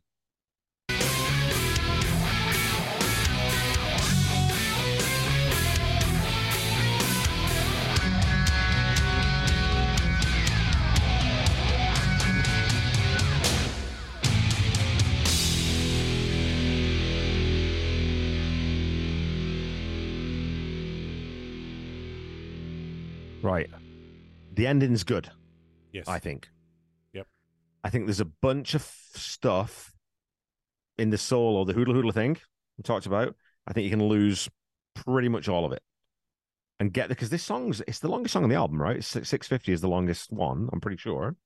Uh, I believe so. Let's see. There's a 644, 628. Yeah, 650 is long. and it, it doesn't need to be this long. Yep. So I think you can tighten this up, and like I said, I've, I've kind of given you an edit. That you can sort of skip to and get close to the end.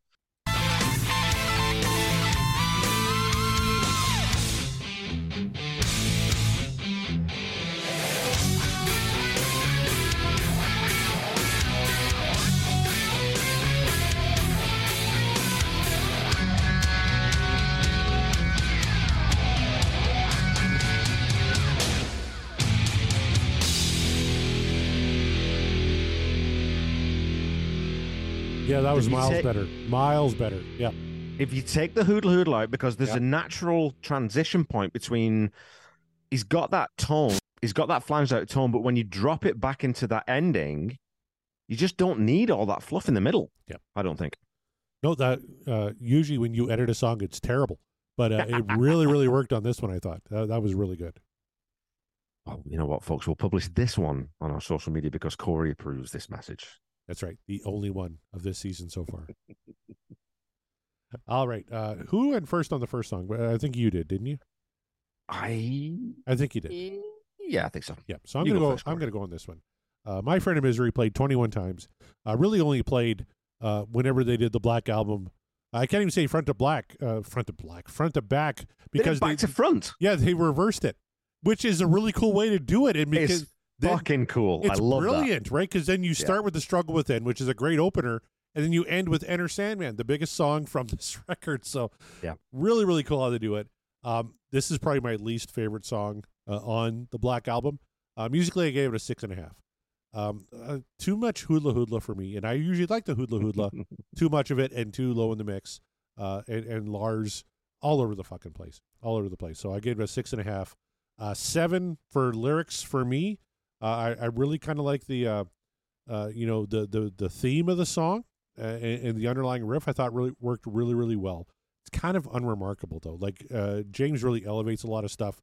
Uh, it's still well above average. I gave it a seven, but it's below kind of everything else on this record. And then production, I gave it a two. It's my only uh, sub half uh, for production on this record Wow. because the the mix is so bad on this record, uh, on this song. It, it's so out of whack. And thematically, if you're going to tell this story, they just completely reversed it, uh, and, and that really bothered me kind of as a storyteller.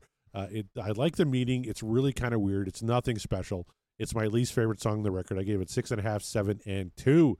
Uh, Kevin Brown, uh, go ahead and throw some nines at me. I didn't think this was going to go the way it did, and I think we're going to be different on the next song too. But music nine for me, I fucking Wow. love that bass line. I think Great it's fantastic. Yeah, I think the great. riff, Yep.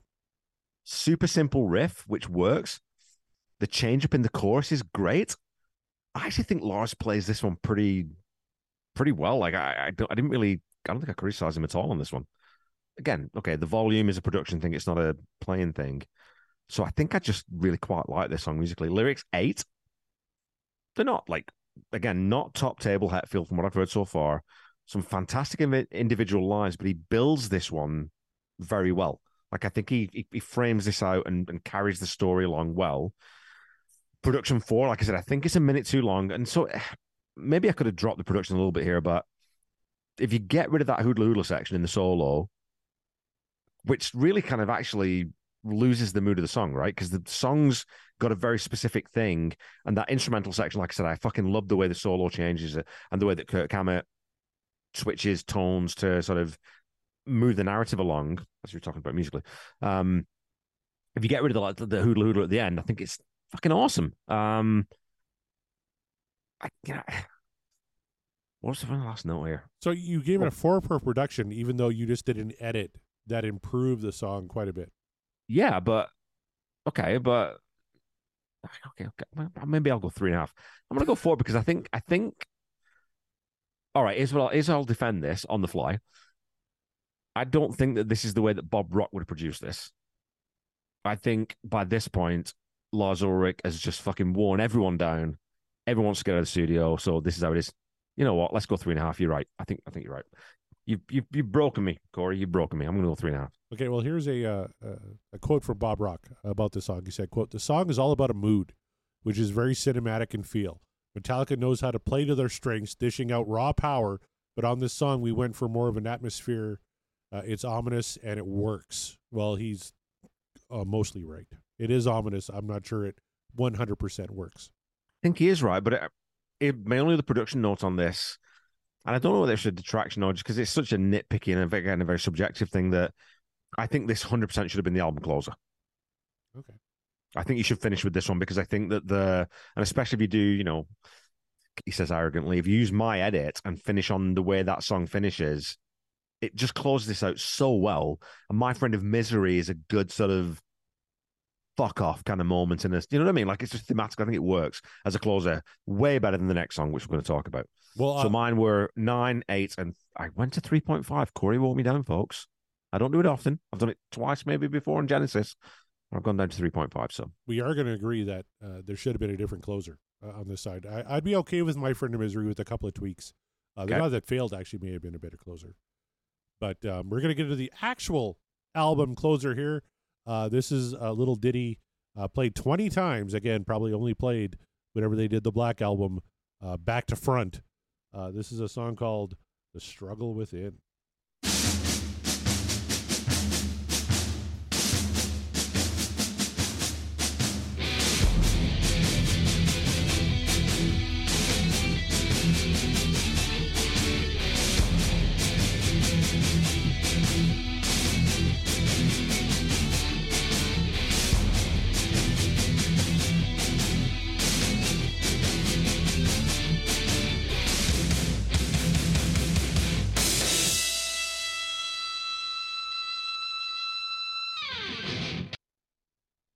Do you hate that cymbal as much as I do? The tone Yeah. of it. Yeah, it's not a good cymbal. Yeah. It sounds like he's hitting tinfoil wrapped in chicken breasts. He Like, loves that sound. It's He fucking does- awful. He does that all the time. He he he gets that that inverted crash or that reverse crash, and he just loves that fucking thing. I think I wonder if it's you know I'm kind of curious if it's a China cymbal that he's playing there or it probably just the way he wants it mixed. I mean, you know, Ride the Lightning or Saint Anger or these albums where there were production issues with Lars Ulrich saying, I want the drums to sound this way. He doesn't have an engineer's ear. We can all agree that that Lars Ulrich should not be involved in the way that drums sound. Yep. As a drummer, that's a worry because you should, you know, be able to know how you want your fucking drums to sound. Yep. But it seems to be a thing with him. That is the the drums on this track sound well, I'm gonna show my hand. They sound fucking awful through most of this track for me. And that cymbal is so reedy and tinny and just like fucking hell. Really? That's what you went for? When on the rest of this album, his crash sounds great in a lot of places. Yeah. And that's what you like fucking hell. And that, you know, the, the marching band snare thing, okay.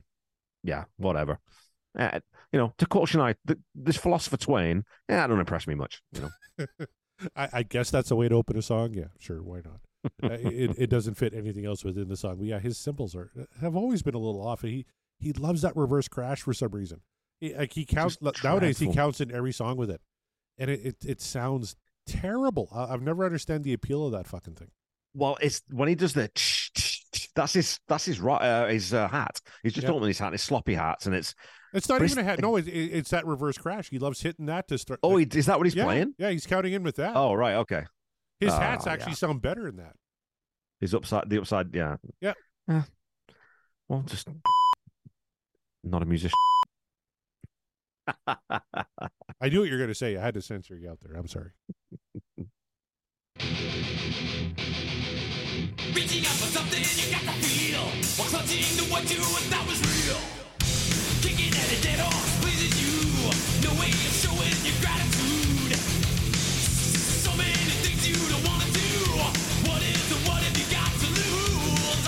All right. So the legend of this song is it was written uh, on the last day of, rec- of uh, studio recording for the Black Album. Uh, James uh, had admitted he completely ran out of steam, and, and said the struggle with it is really about the trouble he had coming up with words for the song. and, and you kind of Yep. get hear like kicking out a dead horse pleases you. No way of showing your gratitude. So many things you don't want to do. What is it? What have you got to lose? It, it's kind of that that same uh, vernacular, right? He just he's grasping. yeah, and I mean the irony is that he, he didn't win the struggle. It's better than I could come up with it if I was if I had one Uh, song. Corey, no, I, I think oh man, if I I, just recorded, come up with something better than this. if I had just written eight like killer tracks for an album and I had like one left to go, I'd be like, oh fuck. Well, we'll get into the length of this album. I think once we wrap up, because we're not far away from wrapping up now. We've got one song left, and we're getting. Yeah. But I think that there's there's there's the you know the what's it called the fucking oh for Christ's sakes my brain's gone Corey. The law of diminishing returns. Right when you've done something so much, eventually, it, you that's what you get back from what you're putting in. The balance changes, and I think this song really highlights that they were done now. But do you need 12 songs? Maybe you do, maybe you don't. It depends how you sequence the album. But I I think this is, you know, we'll get into it at the end, but uh, I'm, I'm going to show my hand. I think this is a B side at best for me. So, What the hell? What the hell? What is it you think you're gonna find? Hypocrite, hypocrite. Boredom's a tin to the boring mind. Nah. I, I put it maybe a little bit above uh, a B side because I, I love it whenever you yell "What the hell" at a song, and, and you throw out some hypocrites. That that that section kind of worked for me. So really, what the hell? What the hell? What is it you think you're going to find? Hypocrite, hypocrite. Boredom sets into the boring. Boredom sets into the boring mind is not a bad line, but other than that, that is all placeholder lyrics to me. That's like, I'll just leave those in there and I'll write something better. And okay, fuck, man. Last day recording, fuck it. I'll just sing those. Fuck it. Well, let's get out of here, you know? You,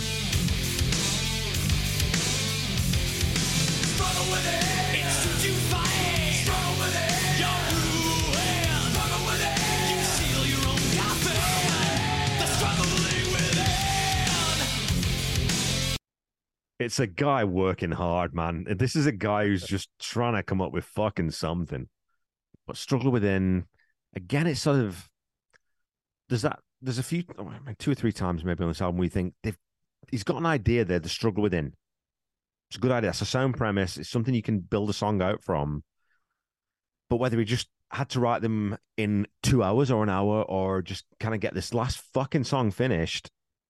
It's just not, it- the idea's not fleshed out. Well, and the next verse is not a good one. Uh, let's check it out.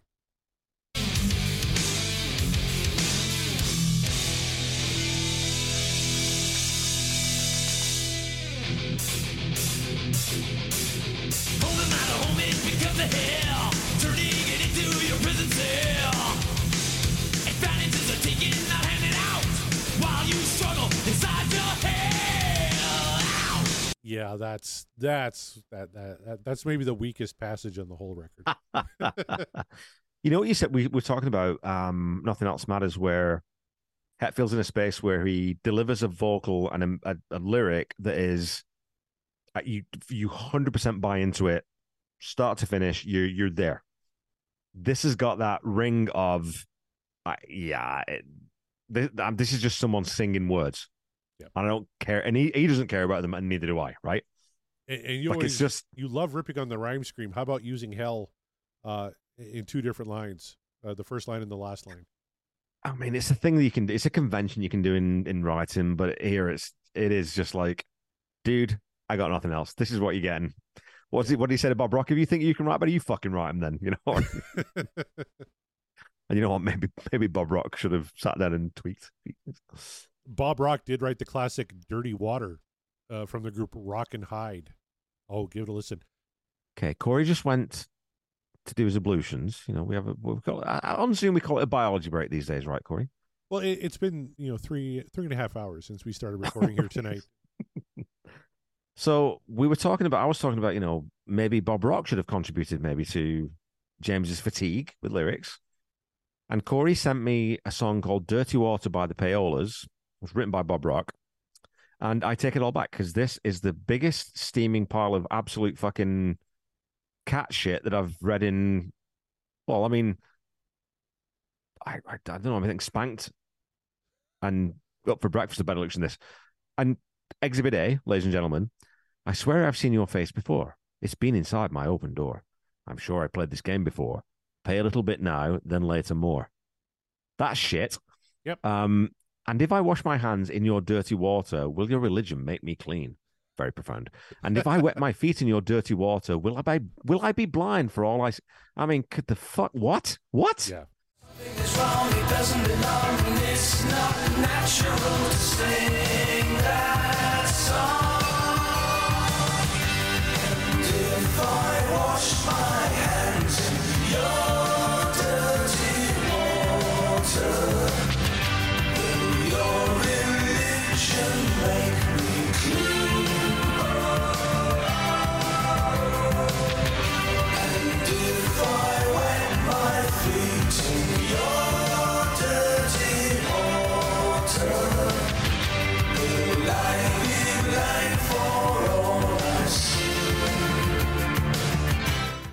I have definitely written lyrics as bad as that. I've got most of them written down somewhere, and I've never even dreamed of showing them to anyone, let alone fucking recording them. That's the and yeah, that was actually Rock and Hyde. That was a not even Yeah. a pale. It was Oh, an sorry, yeah. offshoot of the Payolas. The Payolas did Eyes of a Stranger. Uh, in her lips, I sense a danger. You've got the eyes of a stranger. Like the Payolas were yeah, terrible. that's right. Yeah, Rock and Hyde is terrible. Like there's a reason why Bob Rock's music career didn't take off until he became a producer because he couldn't write Dear anything and he God. couldn't perform it. no. Wash my hands in your dirty water. Just fucking drain the sink and put more water in there, you stupid cunt. It- Jesus, it- what's it- wrong with you? Yeah, water's not really scarce unless you live in like the desert. If you live- No, if you're in Vegas, sure. Like Scott he Haskins. lives in California. my God, man. Oh my lord. Anyway,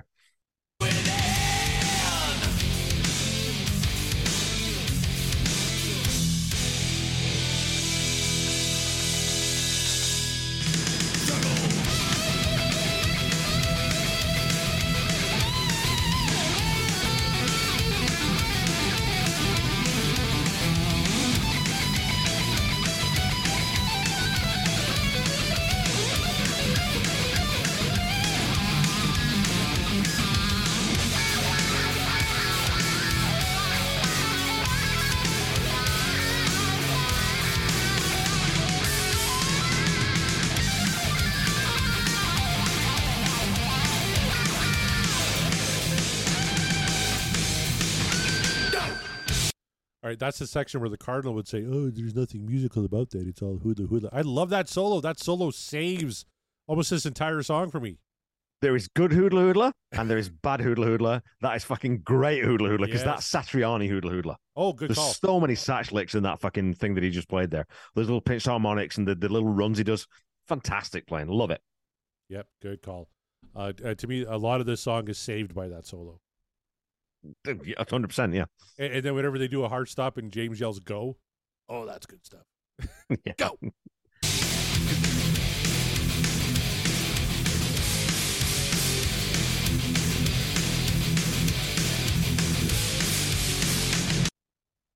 Where's this fucking riff been this whole song?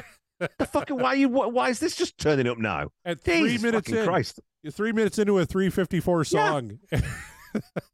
Oh, fucking hell. Bob, Uh, you were asleep at the wheel, you motherfucker. I'm sorry I cut you off Wallowing there. in your dirty water. I, I always I always wanted to yell "Go" and then kick into a Metallica riff, so that's why I cut you off there. My apologies. that, that that's my bad. It's all good. It's all good. You know, at 347, we get a pretty good end- ending in the song, Corey. Yeah. Should probably move forward to that.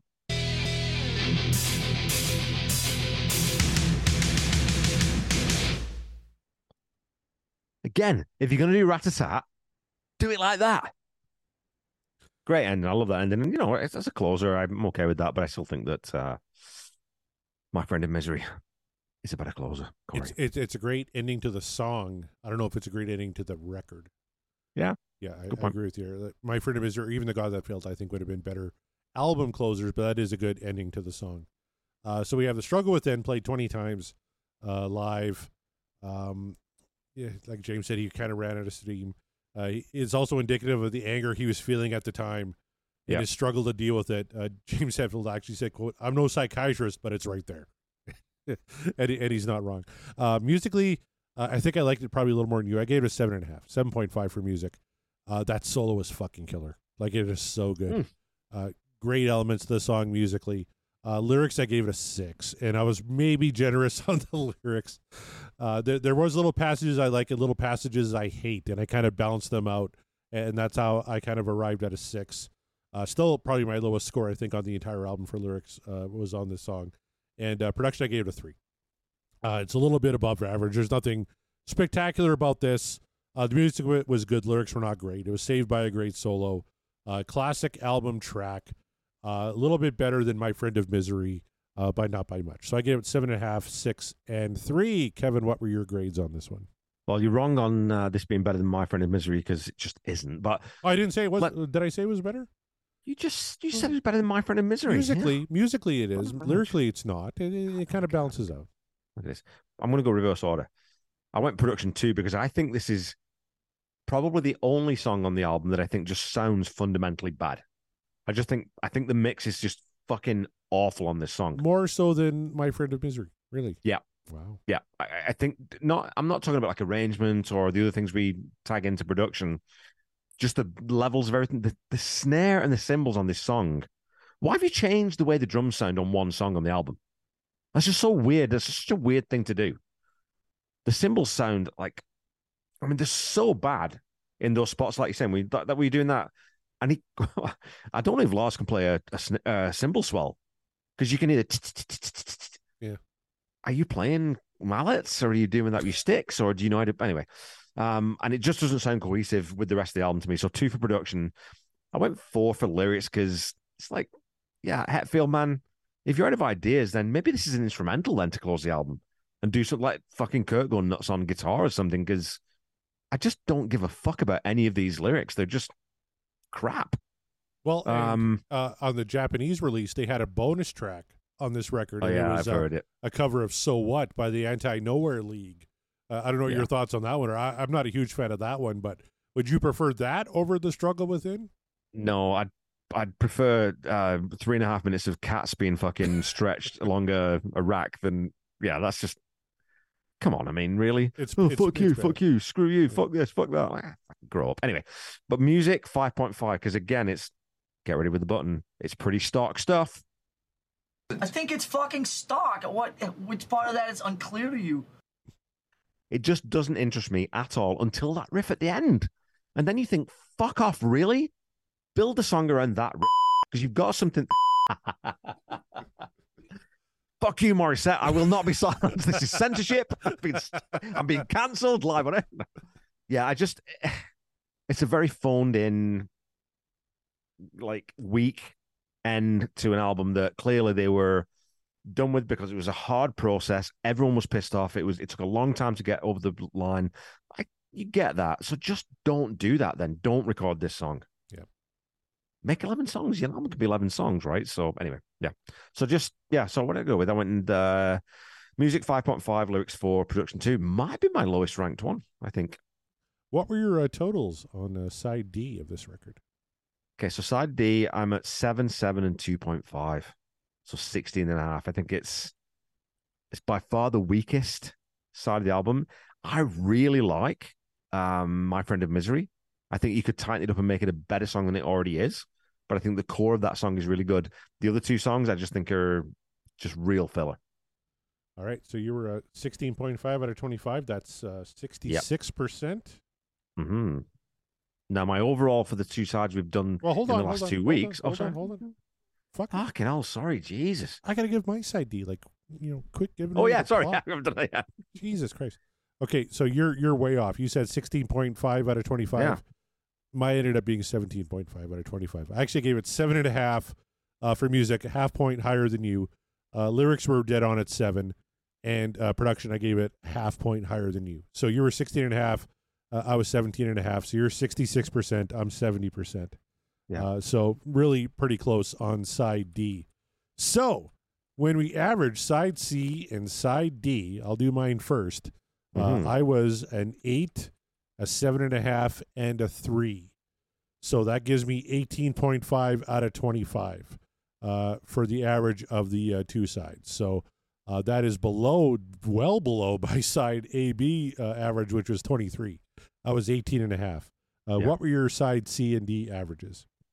Average overall for sides uh, three and four or C and D are seven is seventeen point five. So it's not like, which is weird because we talked about this on the um the album wrap, or sorry, the season wrap for last season. That the format of the show plays fucking tricks with you because I think that side one and two are definitely like overall. If I take them as you know six songs and compare those six songs to these six songs, I think well, the first six songs are much stronger than the last six, uh, second six songs.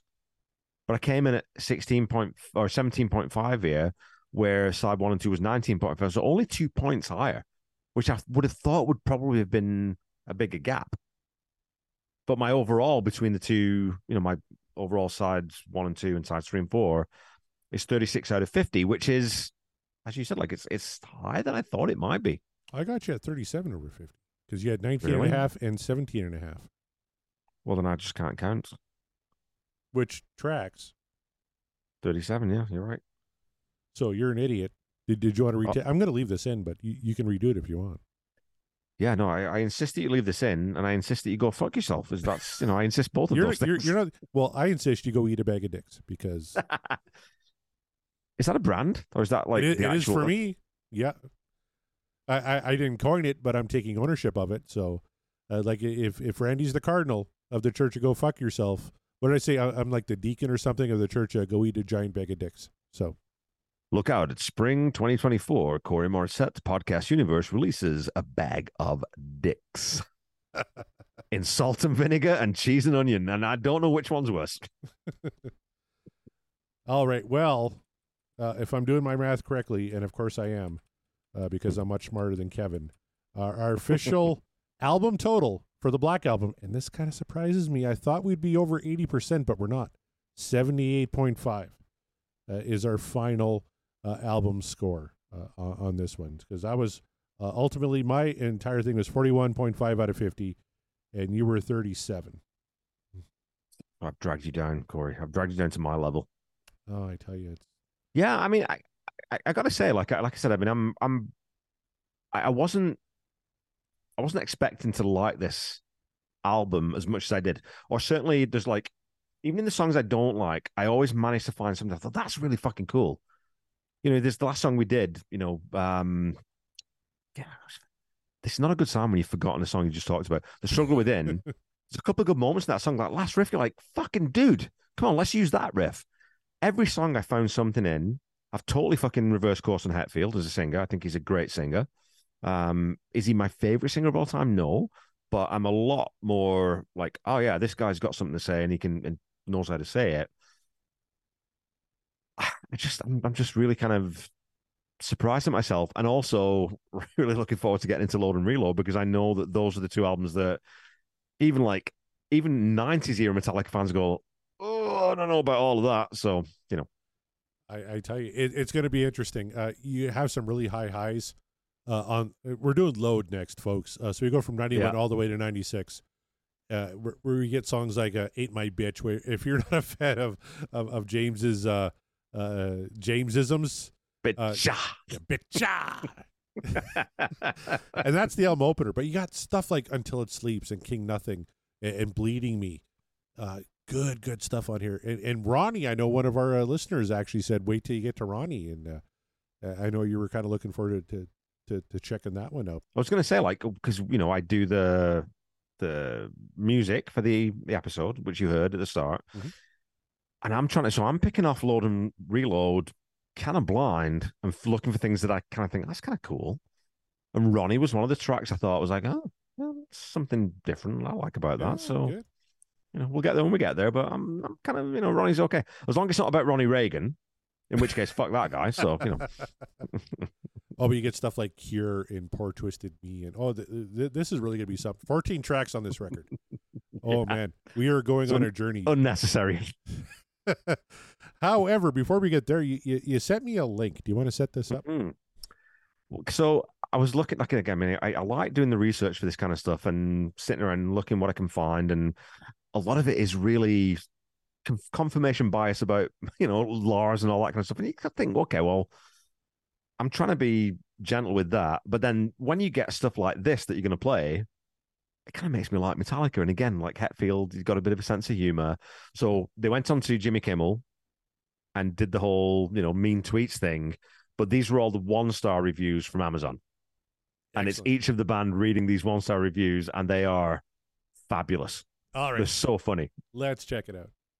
Hey, we're Metallica. and We're here to read one star reviews from Amazon of the Black Album. They're right in there. The Black Album. I call it the album. This is by far one of the most loathsome crimes ever committed against music. Thank you for sharing that opinion. Face it, people, this album sucks. Anybody who thinks this horrible, atrocious, self titled Suckorama CD is worth four or five stars must be brain dead from smoking crack. Ouch. This album sucks. Sad but true. I bought this when it came out. I was horrified when I listened to it. I threw it off a bridge and watched a truck smash it. Metallica's Coffin.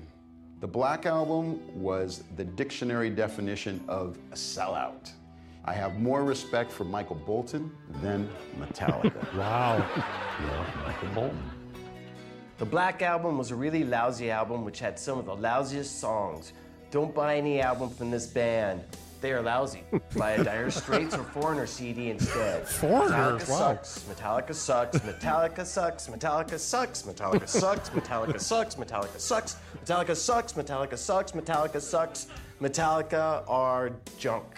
You left out one of the Metallica sucks. Okay. That Oh one- yeah, the one with the, one. the period. Metallica sucks. Disaster. Would rather see Metallica be broken penniless on welfare than see them as they are today. This is a nightmare. All I can say is it's sad, pathetic. What the f- are we doing? hey Jimmy, here's your phone back.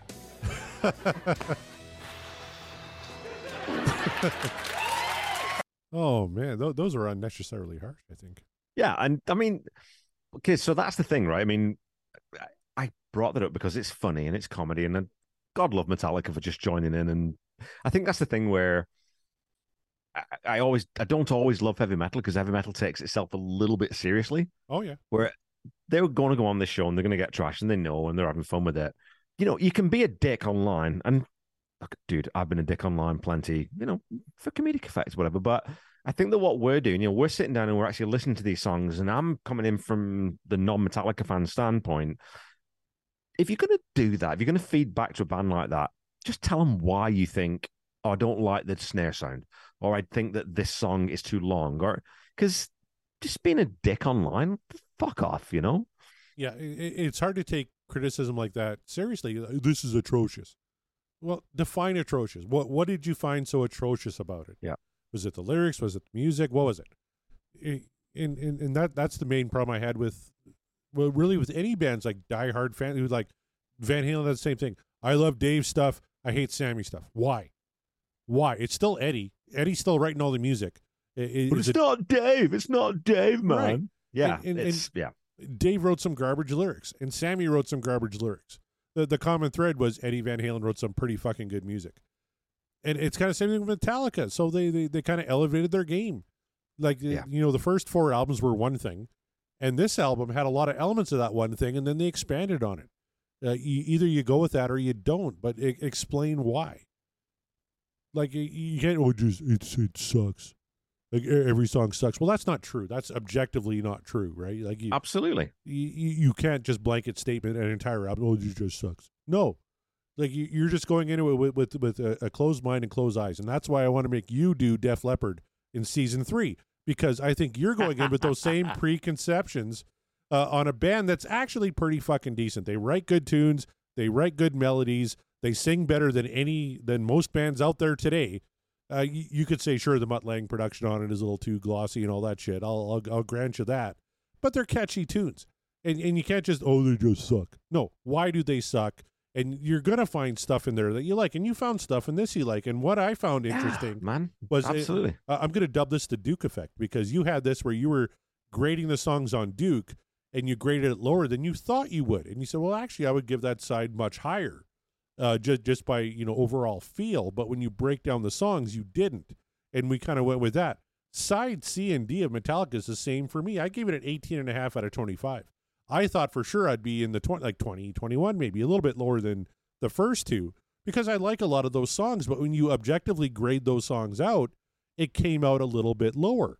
So it, it- it's kind of that Duke effect. And I'm kind of surprised. I'm still surprised that we're under 80% on the Black Album because it's a really, really solid record. You put this on front to back all the way through, you're to have a good time. Right when, when you're when you're cherry picking songs, you're like I don't know about you, but every once in a while I'm, I'm like okay, I'm to do this song today. I'm to do this song an hour from now. Like it's it's you're not listening to the entire experience front to back or back to front if you're listening to it in concert when they do it that way, which is a really cool way to do it. But I'm shocked we're under 80%. Th- this is one of the biggest, one of the most highly regarded records of all time. Not just heavy records, but like rock records. Yeah. And, and we're 78.5. And had I been, it's you know, I, I was, oh, this is easy, 85, 86, right? But then I, I kind of look at the breakdown of the songs and I, I'm I'm just not there. Like I, I was 78 on, on side C and, and side D. I was I was right around the 78 mark, and that's criminal to me. But that's how it graded out when you just break down the songs. But and that's the thing, right? That's again, like I said. I mean, what we pointed out on the season uh, wrap episode two, four or five weeks ago Yep. is that the format of this show, the way we've set this up, or the way that sorry, the way that you set this up, Corey, because this was your brainchild, It's brilliant. is you you brilliant. it takes it takes out so much of that bias. It eliminates and it really forces you to be like like I said, yeah. Genesis, I was like, fuck it, really? I only rated this like an eighty. Yeah. Really, it's one of my favorite albums. But then when you sit back, you're like, oh, well, yeah, but that song's just filler. So, you know, what you could say is, okay, well, do we then weight things? You know, because you could say, do you weight it by length? Do you weight it by whether it was a single? Because, you know, this album, I think what you could say is that Enter Sandman, The Unforgiven, Nothing Else Matters, and Sad But True carry a lot of the weight of this album. They, you know, if you look at, like you say, you look at the Spotify playlist, right? Enter Sandman, 836 million. Sad But True, 190 million. Uh, Unforgiven, 723 million. Uh, Nothing Else Matters, 1.7 billion. The rest together is less than 100 million. Well, and you can throw wherever I may roam in there too, because that was a single, and it's over 200 million plays on YouTube Music. I. I just try and forget that one. I just, That's a I, good that's my ginger-headed stepchild. So, you know. Fuck you. You're just sitting there being a complete dick. Okay, so here's what I want to throw at you, Corey. And I like doing this sometimes because I think that this album's it's it's got a bit of bloat to it, I think. And I think it's that that ambition was like, okay, let's go in, write all these songs, and we know it was an arduous process, eighteen months, and they just got caught in this cycle of trying to come up with stuff and throwing as many ideas at the wall as they can. And I think that they somewhere they lost the idea that well, let's make this as tight as we can. So I want to throw something at you. How about this? As a, if, if if I lose four songs off this album and give you a different side A and side B, side A, Enter Sandman, Sad but True, The Unforgiven, Don't Tread on Me. Side B, Nothing Else Matters, The God That Failed, Of Wolf and Man, My Friend of Misery. I think as eight songs, that becomes a way better album. You're losing some good stuff though. Like I like Holier Than Thou. You're losing good moments. I don't think you're losing the holier than thou. You know, where uh, wherever I may roam, that riffing wherever I may roam is fantastic. But the song for me just it meanders through the never, the uh, struggle within. You lose those ones. I don't know, man. I, I'm I'm better on through the never and struggle within. I, I can't lose wherever I may roam. I love that tune, and I really like Holier Than Thou. Right. And, and uh, Wolf of Man I really like too. So I wouldn't want to lose that one. So I, I'd I've say got. I, I- we're not losing the Wolf of Man. That's okay, on there. Okay, sorry, I, I couldn't remember. Uh, I would say you want to cut two and make it to ten. I'm I'm fine with that. But even with twelve, it's only sixty two minutes. Like, uh, sure, it, it doesn't all fit on one LP, but it yeah, fits we're easily on a vinyl nerds, Corey. I always, I Mhm. always sequence for vinyl. You know that. So if we're losing two, I'm cool, kind of cool with uh, through the Okay. never uh, and uh, struggle with it. I'm I'm okay with those two. Yeah, so I think though that it exposes that again. I mean, I actually really quite like this album now that I've listened to it lots. Mhm. Um, there's so many good moments on it, and it's funny because this is the fifth album, right, that they released. Uh, I fifth, think it's still- no, yeah, you're fifth, correct. I think it's still. I think it shows still though. There's they're still they're still growing. They're not done yet. They're not finished. Oh, totally. They've not sort of locked into. They're not Metallica yet. They're still growing, Yep. which is I, I like that. eh? When a band's not fully formed yet, great. and 'Cause it and, shows you've still got some place to go, right? So and evolving, and, and they evolve big time going into the next two. before we get to the next two, Oh yeah. to wrap up this episode quickly, we have to do our big four. quickly. Good call. so it's my turn to give you the big four. That's right. He says, I scored one last week, which means that I think I'm ahead five to four, right? That is correct. Yep, five to four. So you got to get at least two this week to take the lead back. So here are your big four. Okay. Metallica, of course. Rod Stewart, Rush, and Whitney Houston. All right. Okay. I'm going to go Whitney Houston number one. I mean, the Okay. Bodyguard soundtrack alone, I, I think, is going to put her number one, right? So I'm going to go Whitney Houston one. And then we're going to go Metallica two, Rod Stewart three, and Rush four. So you've got you've gone Whitney Houston first, Yes. ahead of Metallica, Ahead of Metallica. and ahead of Rod Stewart. Yep. Okay. And you've got Rush bottom. I do. Okay. Well, I can tell you, um, much to my fucking chagrin, that you got all four again, you fucker. Shut up! No way. One, two, three, four, all of them. Whitney Houston, 25.2 or 2 million. Metallica, 24.5. Rod Stewart, 13.3. And Rush, a paltry 3.73. Wow. Millions back of the police, who are the best. Ne- next to ZZ Top. we should, I should. Next to Triumph. Triumph. Jesus Christ. I just wanted to see the look on your face. I'm shocked. I, I thought for sure I I I, was, I set up and I thought, oh fuck, I'm zero for four. There, You there's nailed no, it. Oh my god, that's unreal. So I'm at eight and you're at five. Yeah. Wow. Hey, never, never rule out a fucking underdog with bad teeth. we some we sometimes come good. But hey, look, that wraps up the Black Album. Um, next we go on to load and reload. Um, so thanks for listening in. Hope you enjoyed this. I've enjoyed it, and I know Corey's enjoyed it. Join us again next week when we look at side one of an album with a really weird album cover load. Uh, come check us out on social media at Ultimate Catalog Clash on Facebook and You Catalog Clash on Twitter and Blue Sky. Uh, check my other shows, the Tom Petty Project and Seaside Pod Review. If you want to find me on Twitter and come shout at me, I am at Kev Brown Canada. Corey, where can the people find you?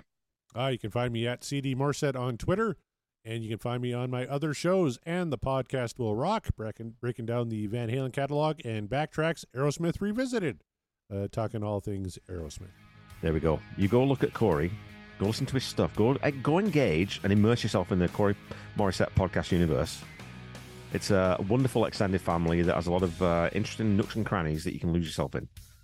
Don't come and check out my stuff because there are far fewer nooks and crannies and a bit more bullshit. So until we come back again and talk about a new album next week, you go enjoy yourselves. And we're recording this before Christmas. Hope you all had a fantastic Christmas, great New Year, and you're ready for the next season. No, not a season. Next album in the Ultimate Catalog Clash.